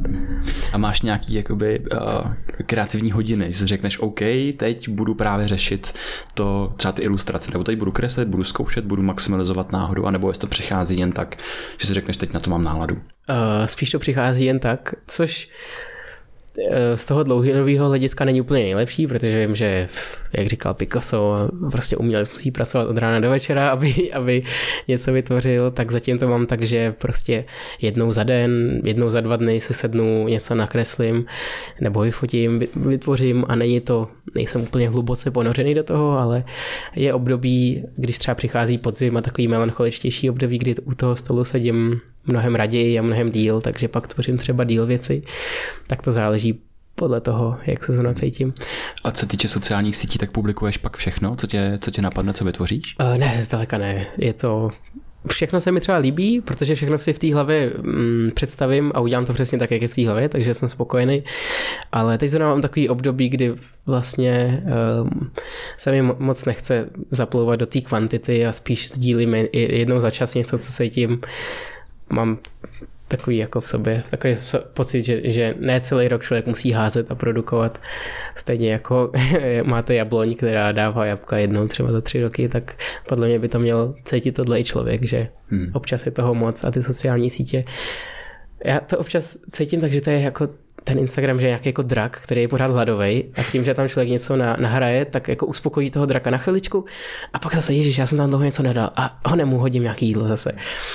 Tak tohle Mm, myšlenku odmítám a snažím se prostě jenom sdílet to, co zrovna cítím. Občas je toho víc, občas míň, a, ale ne, pořád. A možná nevím, jestli jako máte nějakou odpověď na to, ale mm, mě vždycky zajímalo, jak se jako ty spojitosti v mozku, jak to vzniká, protože jsem čet něco o mirror neurons, že existují, že něco, jsem viděl nějaký pokusy s opicema, že něco viděli, jak dělá člověk loube se v nose a to, ta opice to pak udělala druhý den, tak mám pocit, že to je i ten můj přístup umění, že vlastně něco vidím, zapamatuju si to a potom to hmm. aplikuju třeba v té ilustraci, tak nevím, jestli o tom něco víte, nebo jestli o tom Jako kreativit, kreativita je kouzelný proces a obecně to, že člověk má tendenci napodobovat spíš ostatní lidi nebo opice nebo cokoliv, co mu je jakoby podobný, tak to tam je, to tam je jako zakonzervovaný, to jsou ty zrcadlový neurony a díky tomu my můžeme, když někdo vytvoří úspěšný chování vlastně, tak se potom šíří dál a může najednou obohatit spoustu dalších lidí. A oni to asi nemají teda jenom lidi, ale třeba nejrůznější síkorky, tak se třeba v Anglii naučili, že jak tam dávají takový ty mlíka před ty, ty vchodové dveře, tak oni se naučili vlastně otevírat, otevírat ty mlíka. Jedna se naučila otevírat ty mlíka a vyzobávat z toho tu smetanu, která je nahoře. A ty ostatní se to naučili jako po ní a jednou se ten mem začal šířit po celé síkorčí populaci. Myslím, že to byly síkorky v tom UK. No a podobně funguje prostě člověka nějaký osvojování nástrojů, pohybů a tak dál. Ale co se týče samotné kreativity, tak je zajímavý, jak my existujeme v různých stavech, v různých uh, formách pozornosti pozornost zaměřená ven, pozornost zaměřená dovnitř a tak dál, na nějaký úkol. Většinou, když prostě člověk řídí auto, tak se trošku jako spojí s tím autem, že vlastně to auto, eh, když se to učí, tak vlastně eh, zaujme velkou část jeho pozornosti, takže tam není třeba tolik prostoru pro něco dalšího. A my se v těch, těch stavech, těch zaujatosti nacházíme jako velký, velkou část dne, vždycky něco tu naši pozornost vezme, vždycky nás něco trošku unese. No a je zajímavý, že ta kreativita tak je asociovaná s těma, s těma chvílema, kdy se tak trošku nudíme. Když třeba jedeš po tom eskalátoru dolů, najednou ta tvoje mysl cestuje do minulosti, cestuje do budoucnosti a tak si, si jako cestuje, pochoduje, uh, on se tomu říká jako mind wandering, přímo jako toulání mysli. A za to zodpovídá trošku jako jiná síť v tom mozku, která zase ten, ten pohled obrátí do tebe. A ta je zajímavá v tom, že se ti tam náhodně a spontánně začnou aktivovat nejrůznější jako neuronové populace, který kódují ten domeček, který kódují tu barvu, který kódují ten nějaký ten zážitek a zkušenost a vzpomínku. A oni se začnou propojovat náhodně. A najednou tam vznikají ty spontánní spoje, který stačí, když jako ťukneš na ten jeden hřebíček, ty inspirace, že třeba vidíš, já nevím, ten spacák, já si vzpomenu, jak jsem prostě stanoval v Bosně někde jako v horách a najednou se ta vzpomínka začne rozvíjet. Mm-hmm. Že cinkneš na ten jeden hřebíček a ty začíš se začnou rozsvěcet. A najednou vznikají nový a nové věci. Ale, ale člověk je zajímavý, že na to fakt potřebuje trochu toho klidu, trochu mm. toho uh, toulání se, trochu té nudy a ne toho tlaku, že potřebuje něco vytvořit. Mm-hmm. Jak tomu ještě uh, máme takový jako koncept, jak, jak vlastně přemýšlet vůbec o tom, když tenhle ten proces teda známe, tak jak to jako amplifikovat a to je přesně ty jsi to popsal a to je, že si tak trošku jakoby zaznamenáváš ty věci, jako kdyby si si fotil, jakože víš tady míčky, globus a tak dále a to je přesně jako esenciální proces, protože ty bys to mohl jenom přejít a vlastně by ti to nezůstalo v hlavě a ty když tomu věnuješ nebo ne tolik, ne s takovou pravděpodobností. A ty, když tomu věnuješ tu jednu sekundu navíc nebo něco, tak to je takový mozkový aktivity na zaznamenání toho, té dané věci, že ono se to potom z těch daných věcí, které zažíváš, tak z těch daných předmětů a zážitků a tak dále, těch kontextů těch zážitků, tak se to míchá jako taková polívka a občas prostě trvá dny, měsíce a roky, než se něco umíchá, protože ten kontext zapadne, zaklapne jako pucle a ty se přesně dokážeš uvolnit v tomhle kontextu, v tomhle prostředí na základě těchto zkušeností, co jsi měl a tamhle to ti připomene tamhle ty míčky před rokem. A, a, a nebo ani o tom už nevíš, ale bum, něco tam sepne a máš nějaký vlet, máš nějaký nápad, máš něco. Takže je hustý hrozně, že nás velmi hodně samozřejmě uh, tak uplácává a modeluje to, co vnímáme, to, co vpouštíme do té naší identity skrz tu pozornost, kterou něčemu věnujeme. Takže vlastně jako ta pozornost na tyhle ty možná detaily a věci je jako esenciální pro to a potom to uklidnění, uvolnění a změna těch vlastně stavů a kontextů to potom dá dohromady a to se mi jako hrozně líbí, že si to jde kultivovat jako nějakým způsobem. Někdy to jde hůř, někdy líp, ale ta pozornost je zásadní a starat se, mít ji trošičku pod kontrolou vlastně možná, že furt někam netěká, ne, nekradou nám jí možná věci jako který nebudou až tak zdrojem inspirace, jako já nevím, řeknu blbě, blbý příklad, billboard, prostě něco, jo, takhle jako v tomhle smyslu.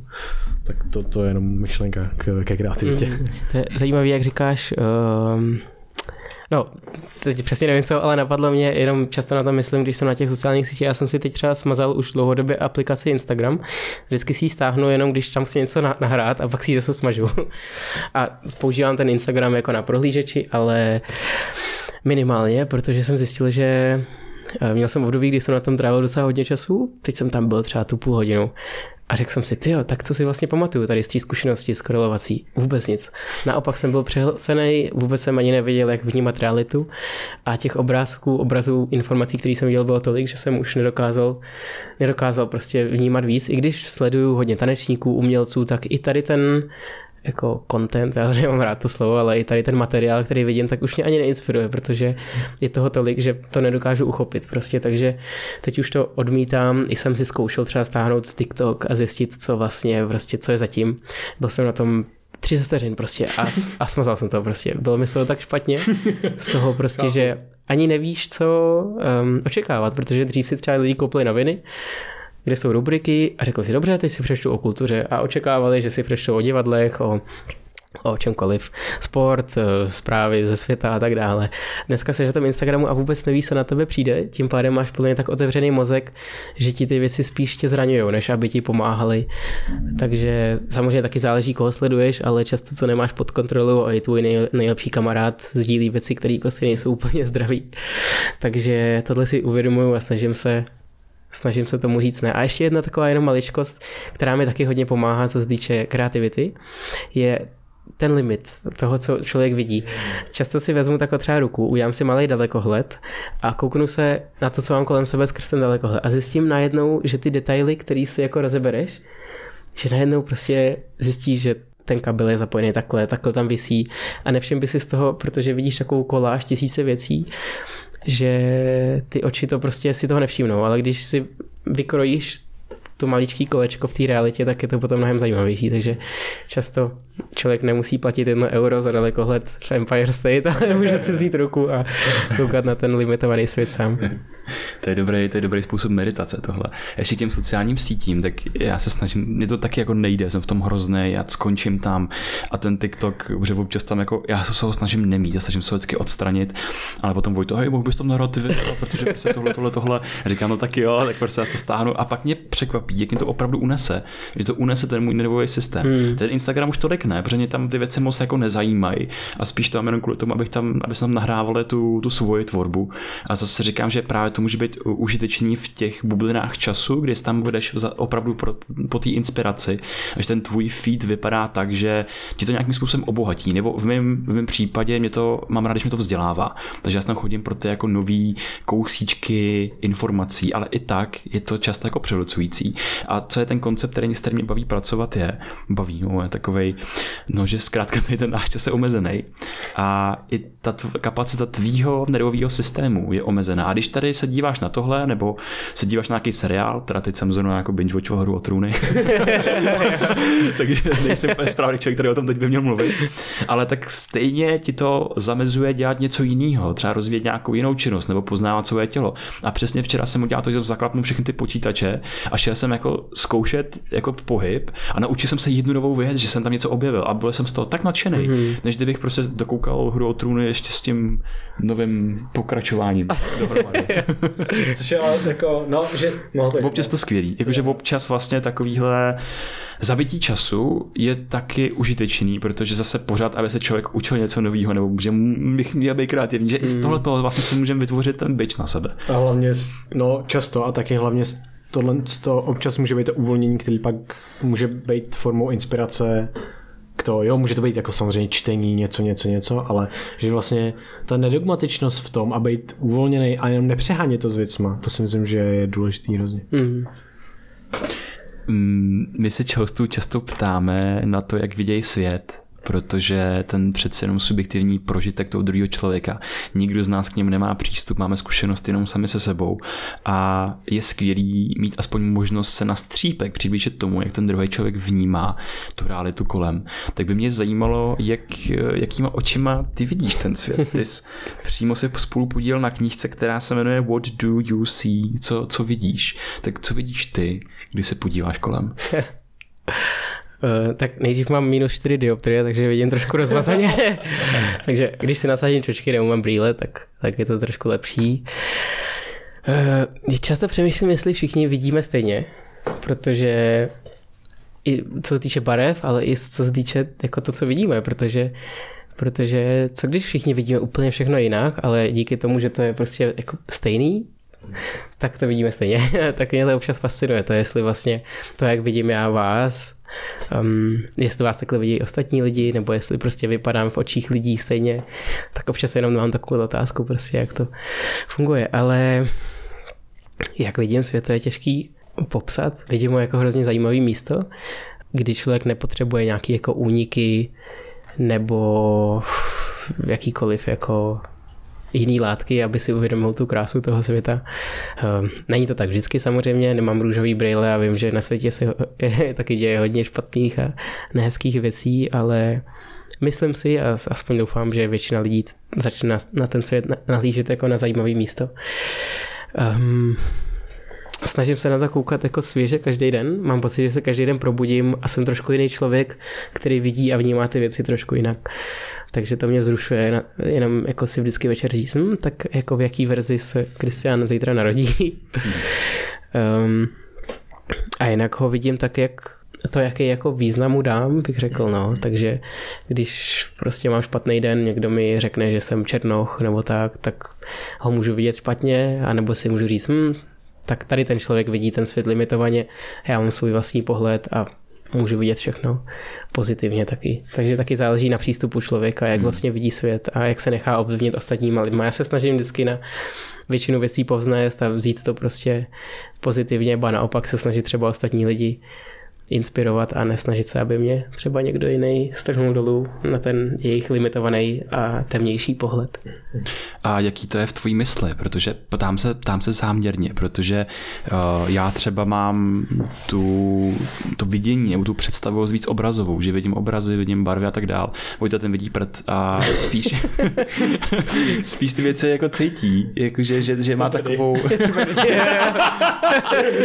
to je prdy ale, ale, ale popiš to, já to nedokážu dokážu popsat. Jo, jo, um, jo je, to, je to něco, je to mírná, asi nějaká mírná forma, jaký, jako něco, čemu se říká a fantázie a to je, že se nedokážeš fakt moc vizualizovat věci.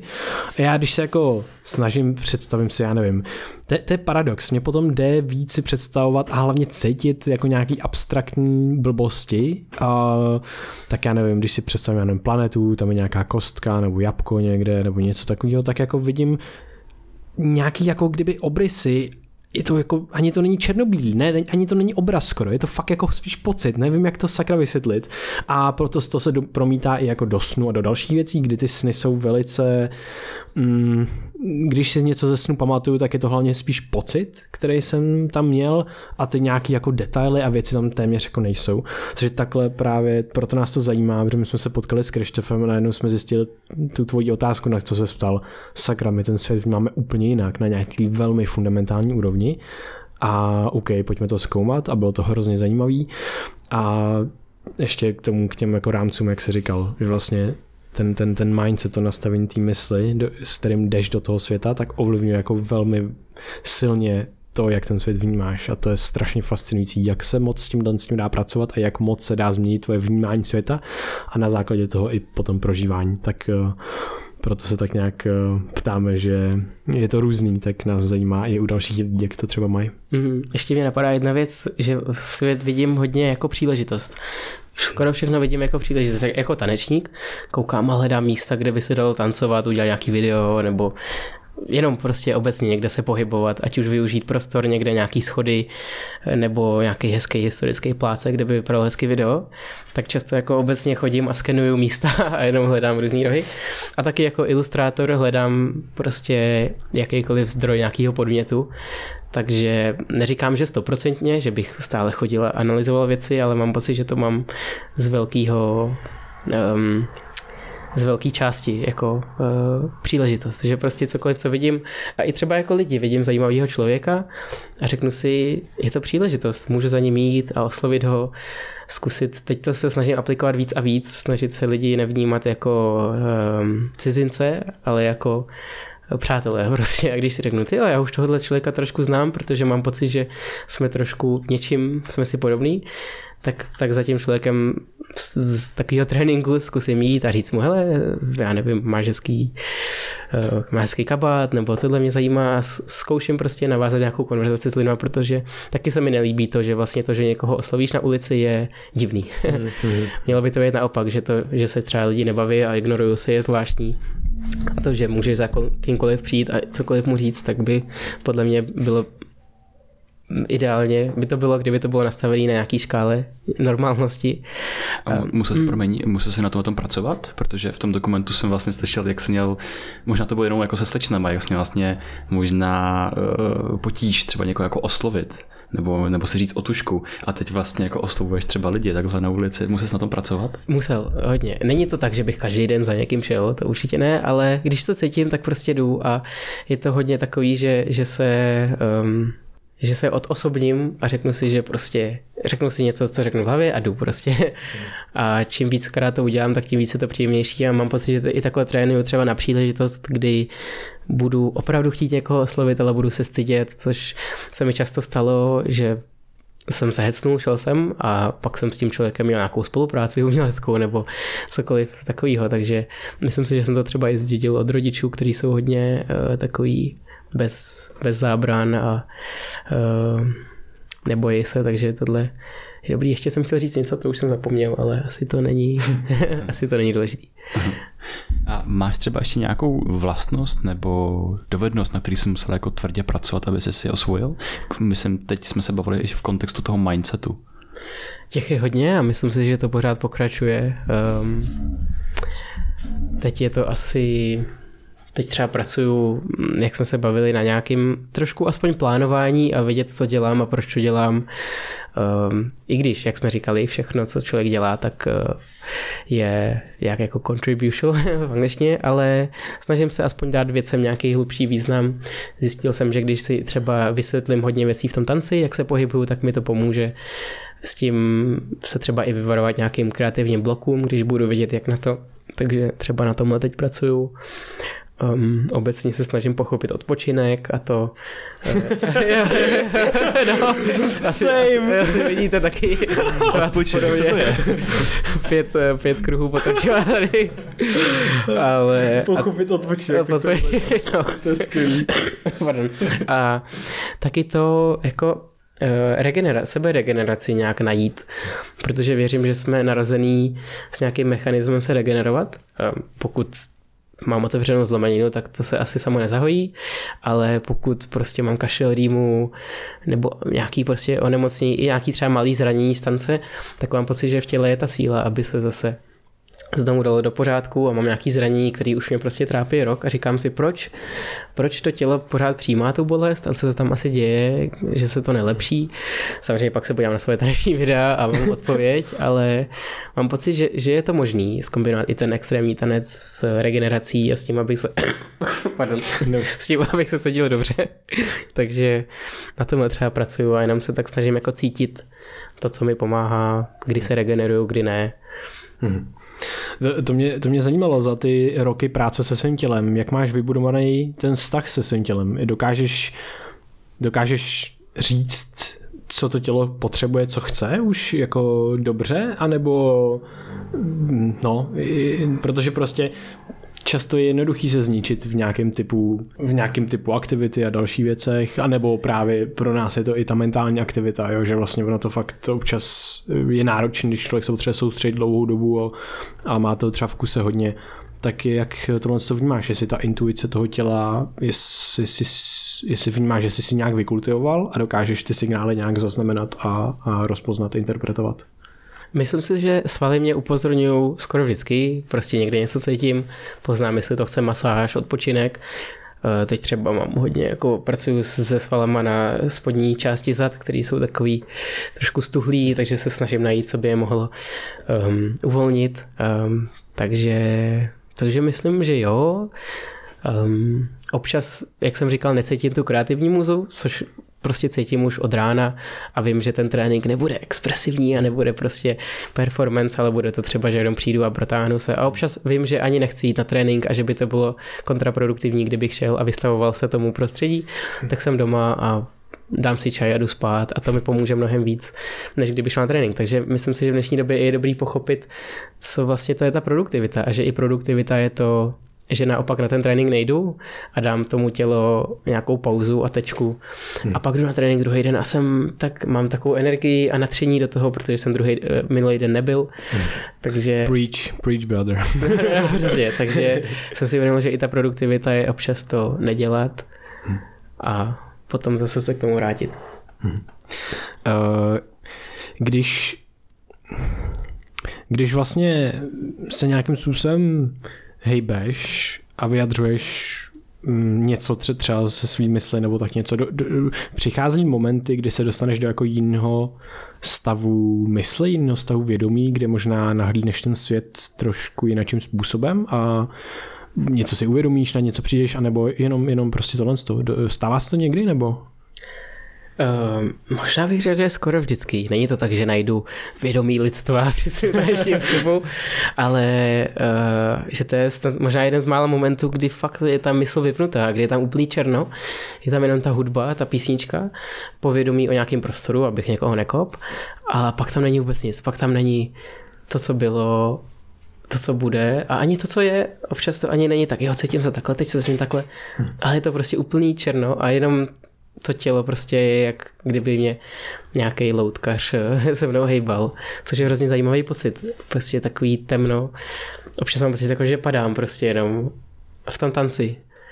A je to krásný pocit. No. Občas samozřejmě, mm, často to mám třeba tak, že dokončím taneční vstup, dotancuju a najednou, ježiš, já jsem tady a třeba ani nevím, co jsem udělal v tom tanečním vstupu, jenom wow. vidím, že lidi tleskají. Wow. Říkám si, tyjo, co, co to bylo, co se stalo? Pak vidím video a, a říkám si, tyjo, to, tohle jsem udělal, tohle. Že opravdu jako ta, ta mysl a ta paměť nefunguje při té minutě. Že jsem třeba v takovém adrenalinu, že není tam prostor ani o něčem přemýšlet a analyzovat a jenom dělám prostě. Hmm. Takže to je hrozně zajímavý pocit tohle. Hmm. To je super, to mě to úplně připomnělo Jirku Procházku, jako hrozně moc vlastně podobný některé právě věci. My jsme s ním taky mluvili a taky krásně mluvil úplně o podobné věci, že vlastně je jako tma a jakoby prázdnota, z který vychází nějaký věci, které ani on neví, že jako přichází a, a, a, a co to má společného, mám pocit, je mm, určitá úroveň uvolnění, na který oba pracujete, mám jako pocit v tom, a, a v tom velmi vysokým výkonu, jo? Že, že tam je zároveň velká míra soustředění. A tohle to mimochodem je to, proč třeba meditace je extrémně náročná pro, pro vlastně pro mozek. Pro mozek, jo? protože lidi by chtěli meditovat všechno, ale prostě je to těžký občas. A to je proto, protože tam musíš být vlastně velmi soustředěný a zároveň tam musí být určitá jako jemnost a uvolnění do, uvolnění do toho. A ty, ty se vlastně spoj, učíš spojovat ty paradoxy u, u tebe a vlastně i u Jirky Procházky mám pocit, že se tohle to spojuje v tom high top nejvyšším levelu výkonu vlastně, což no, tak to je jenom takový myšlenky, co mi k tomu napadly. Jako takový ten výraz being in the zone, že jo? no jasně, nebo ta flow, že jo? se dostaneš do té flow a potom, potom vlastně jako plyneš. Mm, vy máte něco takového, kdy se cítíte? No, tak pro nás to podcast jako hodně často, Aha. že vlastně najednou, OK, tady zase za mikrofon a je to trošku přichází jako jiný stav vědomí, že najednou, když se rozvíjí nějaká konverzace, která nás jako opravdu jako hluboce baví, tak najednou to zajímavé, že to vnímám jako takový skoro, skoro přesně takový nedokončený kruh, že něčím začneš a potom to ovlivňuje to, co jako přiházíš do té polívky, polívky té dané konverzace a, ta, a ten adrenalin, ta soustředěnost to pojí všechno dohromady, mm. tak, takový to lepítko. A potom po té hodině odcházíš s takovým jako dobrým pocitem, že vlastně se ti podařilo uzavřít nějaký kruh. Takže já to mám hodně, hodně u těch rozhovorů. A není to jenom podcast, ale pro mě to jsou rozhovory obecně. Rozhovory s lidma, rozhovory s kamarádama, hluboký konverzace, kde si taky můžu jako dovolit se nechat jako propadnout. Mm-hmm. Jo, jo, jo. Já už to taky mám, takže už jsem takový, mám takovou averzi, když prostě se s někým bavím a začnu mluvit o počasí nebo si stěžovat. Občas tady ty konverzace jsou potřeba, ale cítím se mnohem líp, když můžeme probírat něco, co, co má smysl a kdy prostě přesně oba propadáme někam, mm. ani nevíme kam a, a bavíme se o něčem, co, mm. co objevujeme prostě tu, tu konverzaci, takže to mám mnohem radši, než být na povrchu. Hřebíček na hlavičku. Eh, mám moc rádi řešení smyslu smyslu ve světě. Co tobě dává smysl a třeba, nebo našel si to, co ti dává smysl? Myslím, že to pořád objevuju. Mám, jsem vděčný, že jsem našel ty dvě aktivity, které mě hodně naplňují a které jsou v takový kořen, ale vyrůstá z toho plno jiných věcí, protože tanec není jenom pohyb, a, ale je to, to, jak člověk cítí hudbu, jak poslouchá hudbu, to, že jdu na koncert a tancuju si sám v hlavě, je to povědomí o vlastním těle, zdraví, zdravá strava, spánek, odpočinek a najednou je to taková prostě přesně jak ten brouk, eh, jak se jmenuje chrobák, nebo jak si valí tu kouli jo. a nabaluje na to plno nových a nových věcí a najednou z toho je prostě takový, taková obří složka věcí, která začala tím, že se chci naučit freeze a mají deskou fotku na Facebooku a najednou je to prostě celý můj život stejně s tou ilustrací, takže jsem vděčný, že jsem tady ty aktivity našel. Takový takový kabel prostě mezi eh, mnou a tím nekonečným, o kterém jsme se bavili a, a v tom vidím smysl. A občas je jenom smysl v tom být a obecně být dobrý člověk, ať to každý vyloží jak chce, tak občas to není o tom být influencer a, a být celebrita, ale jenom o tom občas prostě pomůžu paní s nějakou taškou a mám pocit, že celý den má smysl na Takže je to o těch detailech, kdy člověk nemusí být super hrdina a může udělat tady ten svět lepší. Často mám i pár věcí, kdy si říkám, že člověk nemusí mít žádný talent na to a hrozně mě to potěší. Je to třeba, když člověk přijde včas, kdy umí komunikovat, kdy je člověk upřímný a v tom je taky trošku té super hrdinosti tady i v těch takových jednoduchých aktivitách. Mm-hmm. Já myslím, že z těch maličkostí, tak těch superhrdinů nebo z toho superhrdinského pocitu je potom šíleně moc, že já z toho často mám jako lepší třeba pocit než po nějaký přednášce. Mm, jo, jo, jo, přesně. Jenomže se mi teďka nakreslil, eh, mluvíme o tom, že se mi nic nekreslí v hlavě, ale občas vlastně se mi tam kreslí takový Vlastně jako...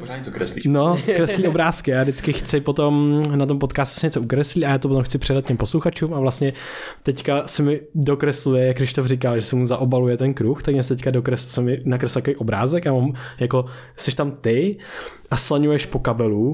A je to, je to ve formě té tvý jako takový ilustrace, že to je kabel jako nějaký tady prostě, že to není slaňovací zkrátka kabel, ale jo, nějaký jo. elektrický a slaňuješ tam jako taková postavička a vlastně slaňuješ do té do tý, do t, k té nekonečnosti, směrem do toho nekonečné, ale máš tam ten kabel a ten kabel jsou ty, ty kotvy, vlastně ty činnosti, co jsi říkal, mm. že jsi mhm. objevil. Tak to jenom jsem se chtěl podělit, že jsem mi teďka nakreslil v hlavě a že se mi to líbí. a právě teď tak tvoříš něco, jaká je tvoje vize, nějaký další kroky, kam, kam třeba plánuješ směřovat, kam bys rád směřoval? Tak mám nějaký konkrétní věci, chtěl bych třeba na podzim ještě udělat výstavu mých obrazů. Poslední byla v roce 2018 eh, v jedné kavárně Anthill v Praze.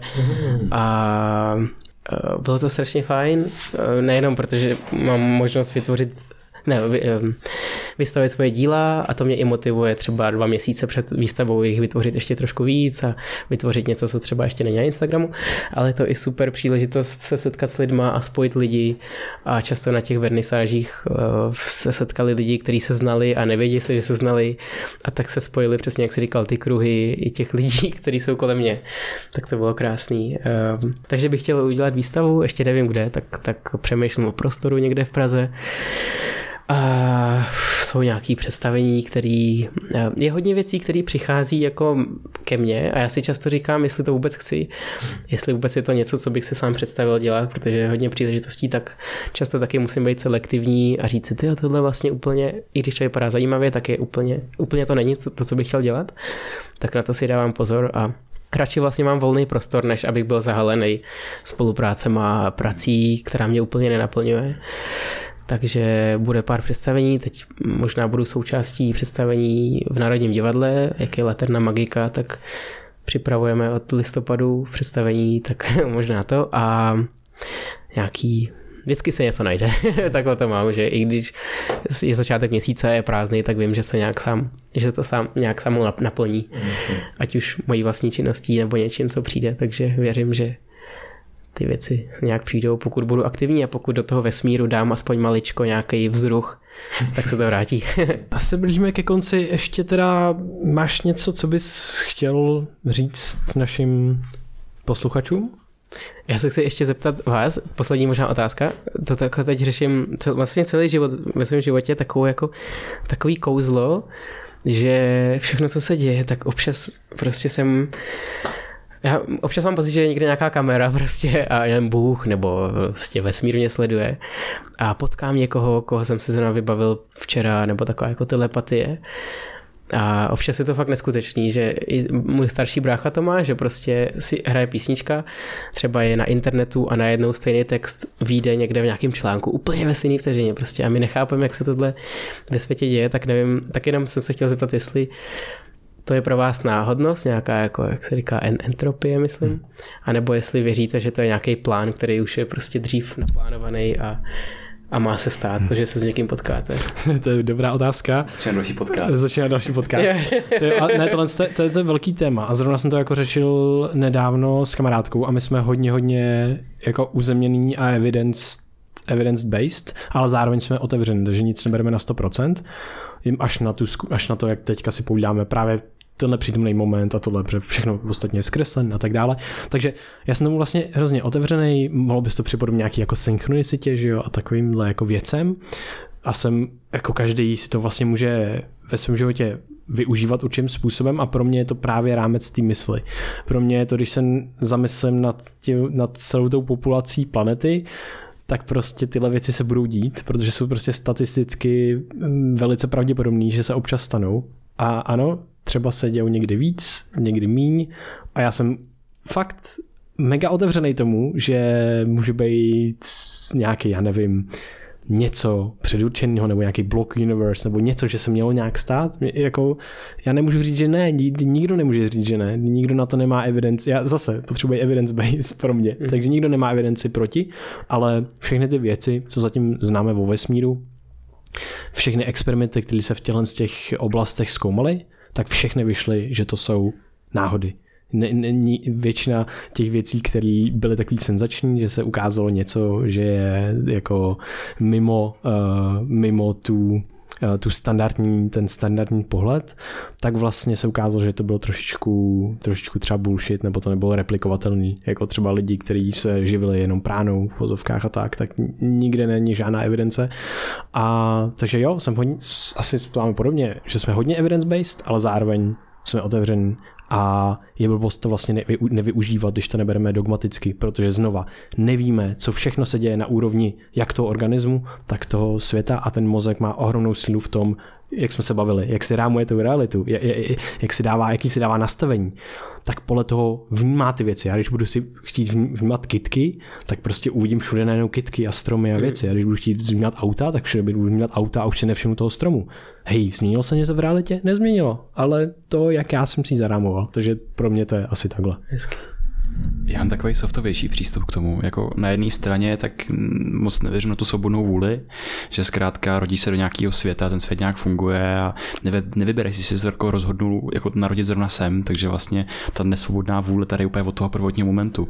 Zároveň máš možnost vnímat svoje kroky, svoje akce a činnosti a pro mě, já mám hodně rád takovou, já jsem byl jeden citát, co úplně všude a to je, že každý racionální člověk by měl věřit v zázraky. A e, to znamená, že když se podíváš kolem sebe, když se podíváš ten svět, ten svět je krásný, je neskutečně komplexní a my ho můžeme pojmenovat, rozdělit do škatulek a pochopit, jak se, jak funguje. Trošku se vyvarovat tomu bullshitu a přibližovat se nějaký pravdě, podobnosti s tím, že víme, že té pravdě vlastně jako nikdy, nikdy nedosáhneme z povahy jako lidského mozku. A zároveň se podívám na tu lidskou mysl, na tu subjektivní zkušenost a zjistím, že tady ten svět je možná ještě jako komplexnější, protože se skládá z toho světa tam venku, který ty hmm. nasáváš a potom se z něj stávají ty symboly a stává se z něj ten, to zprostředkovaný vědění, to zprostředkovaný vidění, že skrz to vnímáš ten článek, tu hudbu, tu písničku, ten, i ten svůj pohyb, že to prostě nějaká jako provázaná entita s tou realitou kolem. A tady pro mě eh, se, se učím vlastně ty věci nechat přesně, jako to říká ten idoportál, nedokončený, nekompletní a nechat tam ten prostor pro tu poezii, aby to vlastně mluvilo tím prožitkem, tím zážitkem, protože já zažívám synchronicity, já zažívám taky to, že si mi hraje písnička, která totálně reflektuje nějaký můj vnitřní stav, která najednou potkám člověka, na kterého jsem před chvílí jako pomyslel a takovéhle věci. A jo, může to fungovat právě tím způsobem, že ten mozek tak funguje jako ten filtr. Vem si, že tam máš nekonečnou knihovnu, zážitků, situací, informací. Ty z nich vytáhneš jednu a ta jedna tak tě obarví do tvoje hledí, který hmm. koukáš na svět. Takže přesně, koukne, koupíš si červenou Toyotu, vidíš červenou Toyotu úplně všude. A takovým způsobem ten mozek funguje. Takže já pořád vlastně si říkám, že i, i každá záhada, i každá, ma, každý magický moment, který my zažijeme, tak stejně v tom mozku má nějaký svoje fungování. Stejně v té realitě má nějaký svůj proces, kterým se do té reality dostal. Že to nebude anomálie, která se dostala odinut, ale i tak pro mě je hrozně neskutečně kouzelný a důležitý ten moment, když třeba tu synchronistu zažiju. A nemám potřebu ho rozebírat na ty jednotliviny najednou. Že OK, tak je to bullshit nebo není to bullshit? Ne, není to bullshit, protože to stalo. Já to teď právě prožívám. A je to kouzelný, že ta naše mysl, mozek, svět funguje takovýmhle způsobem. A já, moje nejlepší odpověď na takovou situaci je, že toho můžu jít využít. Hmm. Že prostě můžu rozvíjet tuhle tu myšlenku a tak dál a nemusím se blokovat tím, jestli náhodou tady nejsem ezoterický nebo, nebo něco jiného, jo? ale prostě můžu následovat, můžu, můžu následovat tu nit. Jak to hmm. máš ty? Uh, já to mám asi úplně stejně. Krásně jste to, krásně jste to sesumírovali. Tak jo, uh, to, já z toho celý, z celého toho rozhovoru mám moc jako hezký pocit, jsem takový zase mi to připo, připomínalo trošičku meditaci, alespoň pro mě v některých hmm. momentech. A jsem moc vděčný, že jsme se sešli, že jsi na nás udělal čas, jsme moc vděční, co, co dáváš do světla, co vyzařuješ do světa, uh, co tvoříš a jsme zvědaví, co budeš tvořit dál. A právě jako kdybys měl jakýkoliv odkazy, myslím, že i prodáváš nějakou své ilustrace nebo něco něco podobného, tak kdybys měl nějaký e-shop, cokoliv, uh, řekni teďka posluchačům, my to dáme do popisku a jestli víš název třeba případně, nebo to nám dáš vědět, jestli to bude vycházet v rámci tý, uh, toho Národního divadla, to taky, taky dáme do popisku. A zkrátka moc děkujeme za tenhle příjemný čas strávený spolu a teď máš prostor pro sebe. Také moje číslo účtu je 2-3. Posílej se. všechny peníze. počkej, počkej, to, to si říkáme my, my, my pro nás. Já myslím, že už jsme řekli všechno jak říkal portál, i do nějaký věci by měly zůstat nedokončený, takže já bych to ne,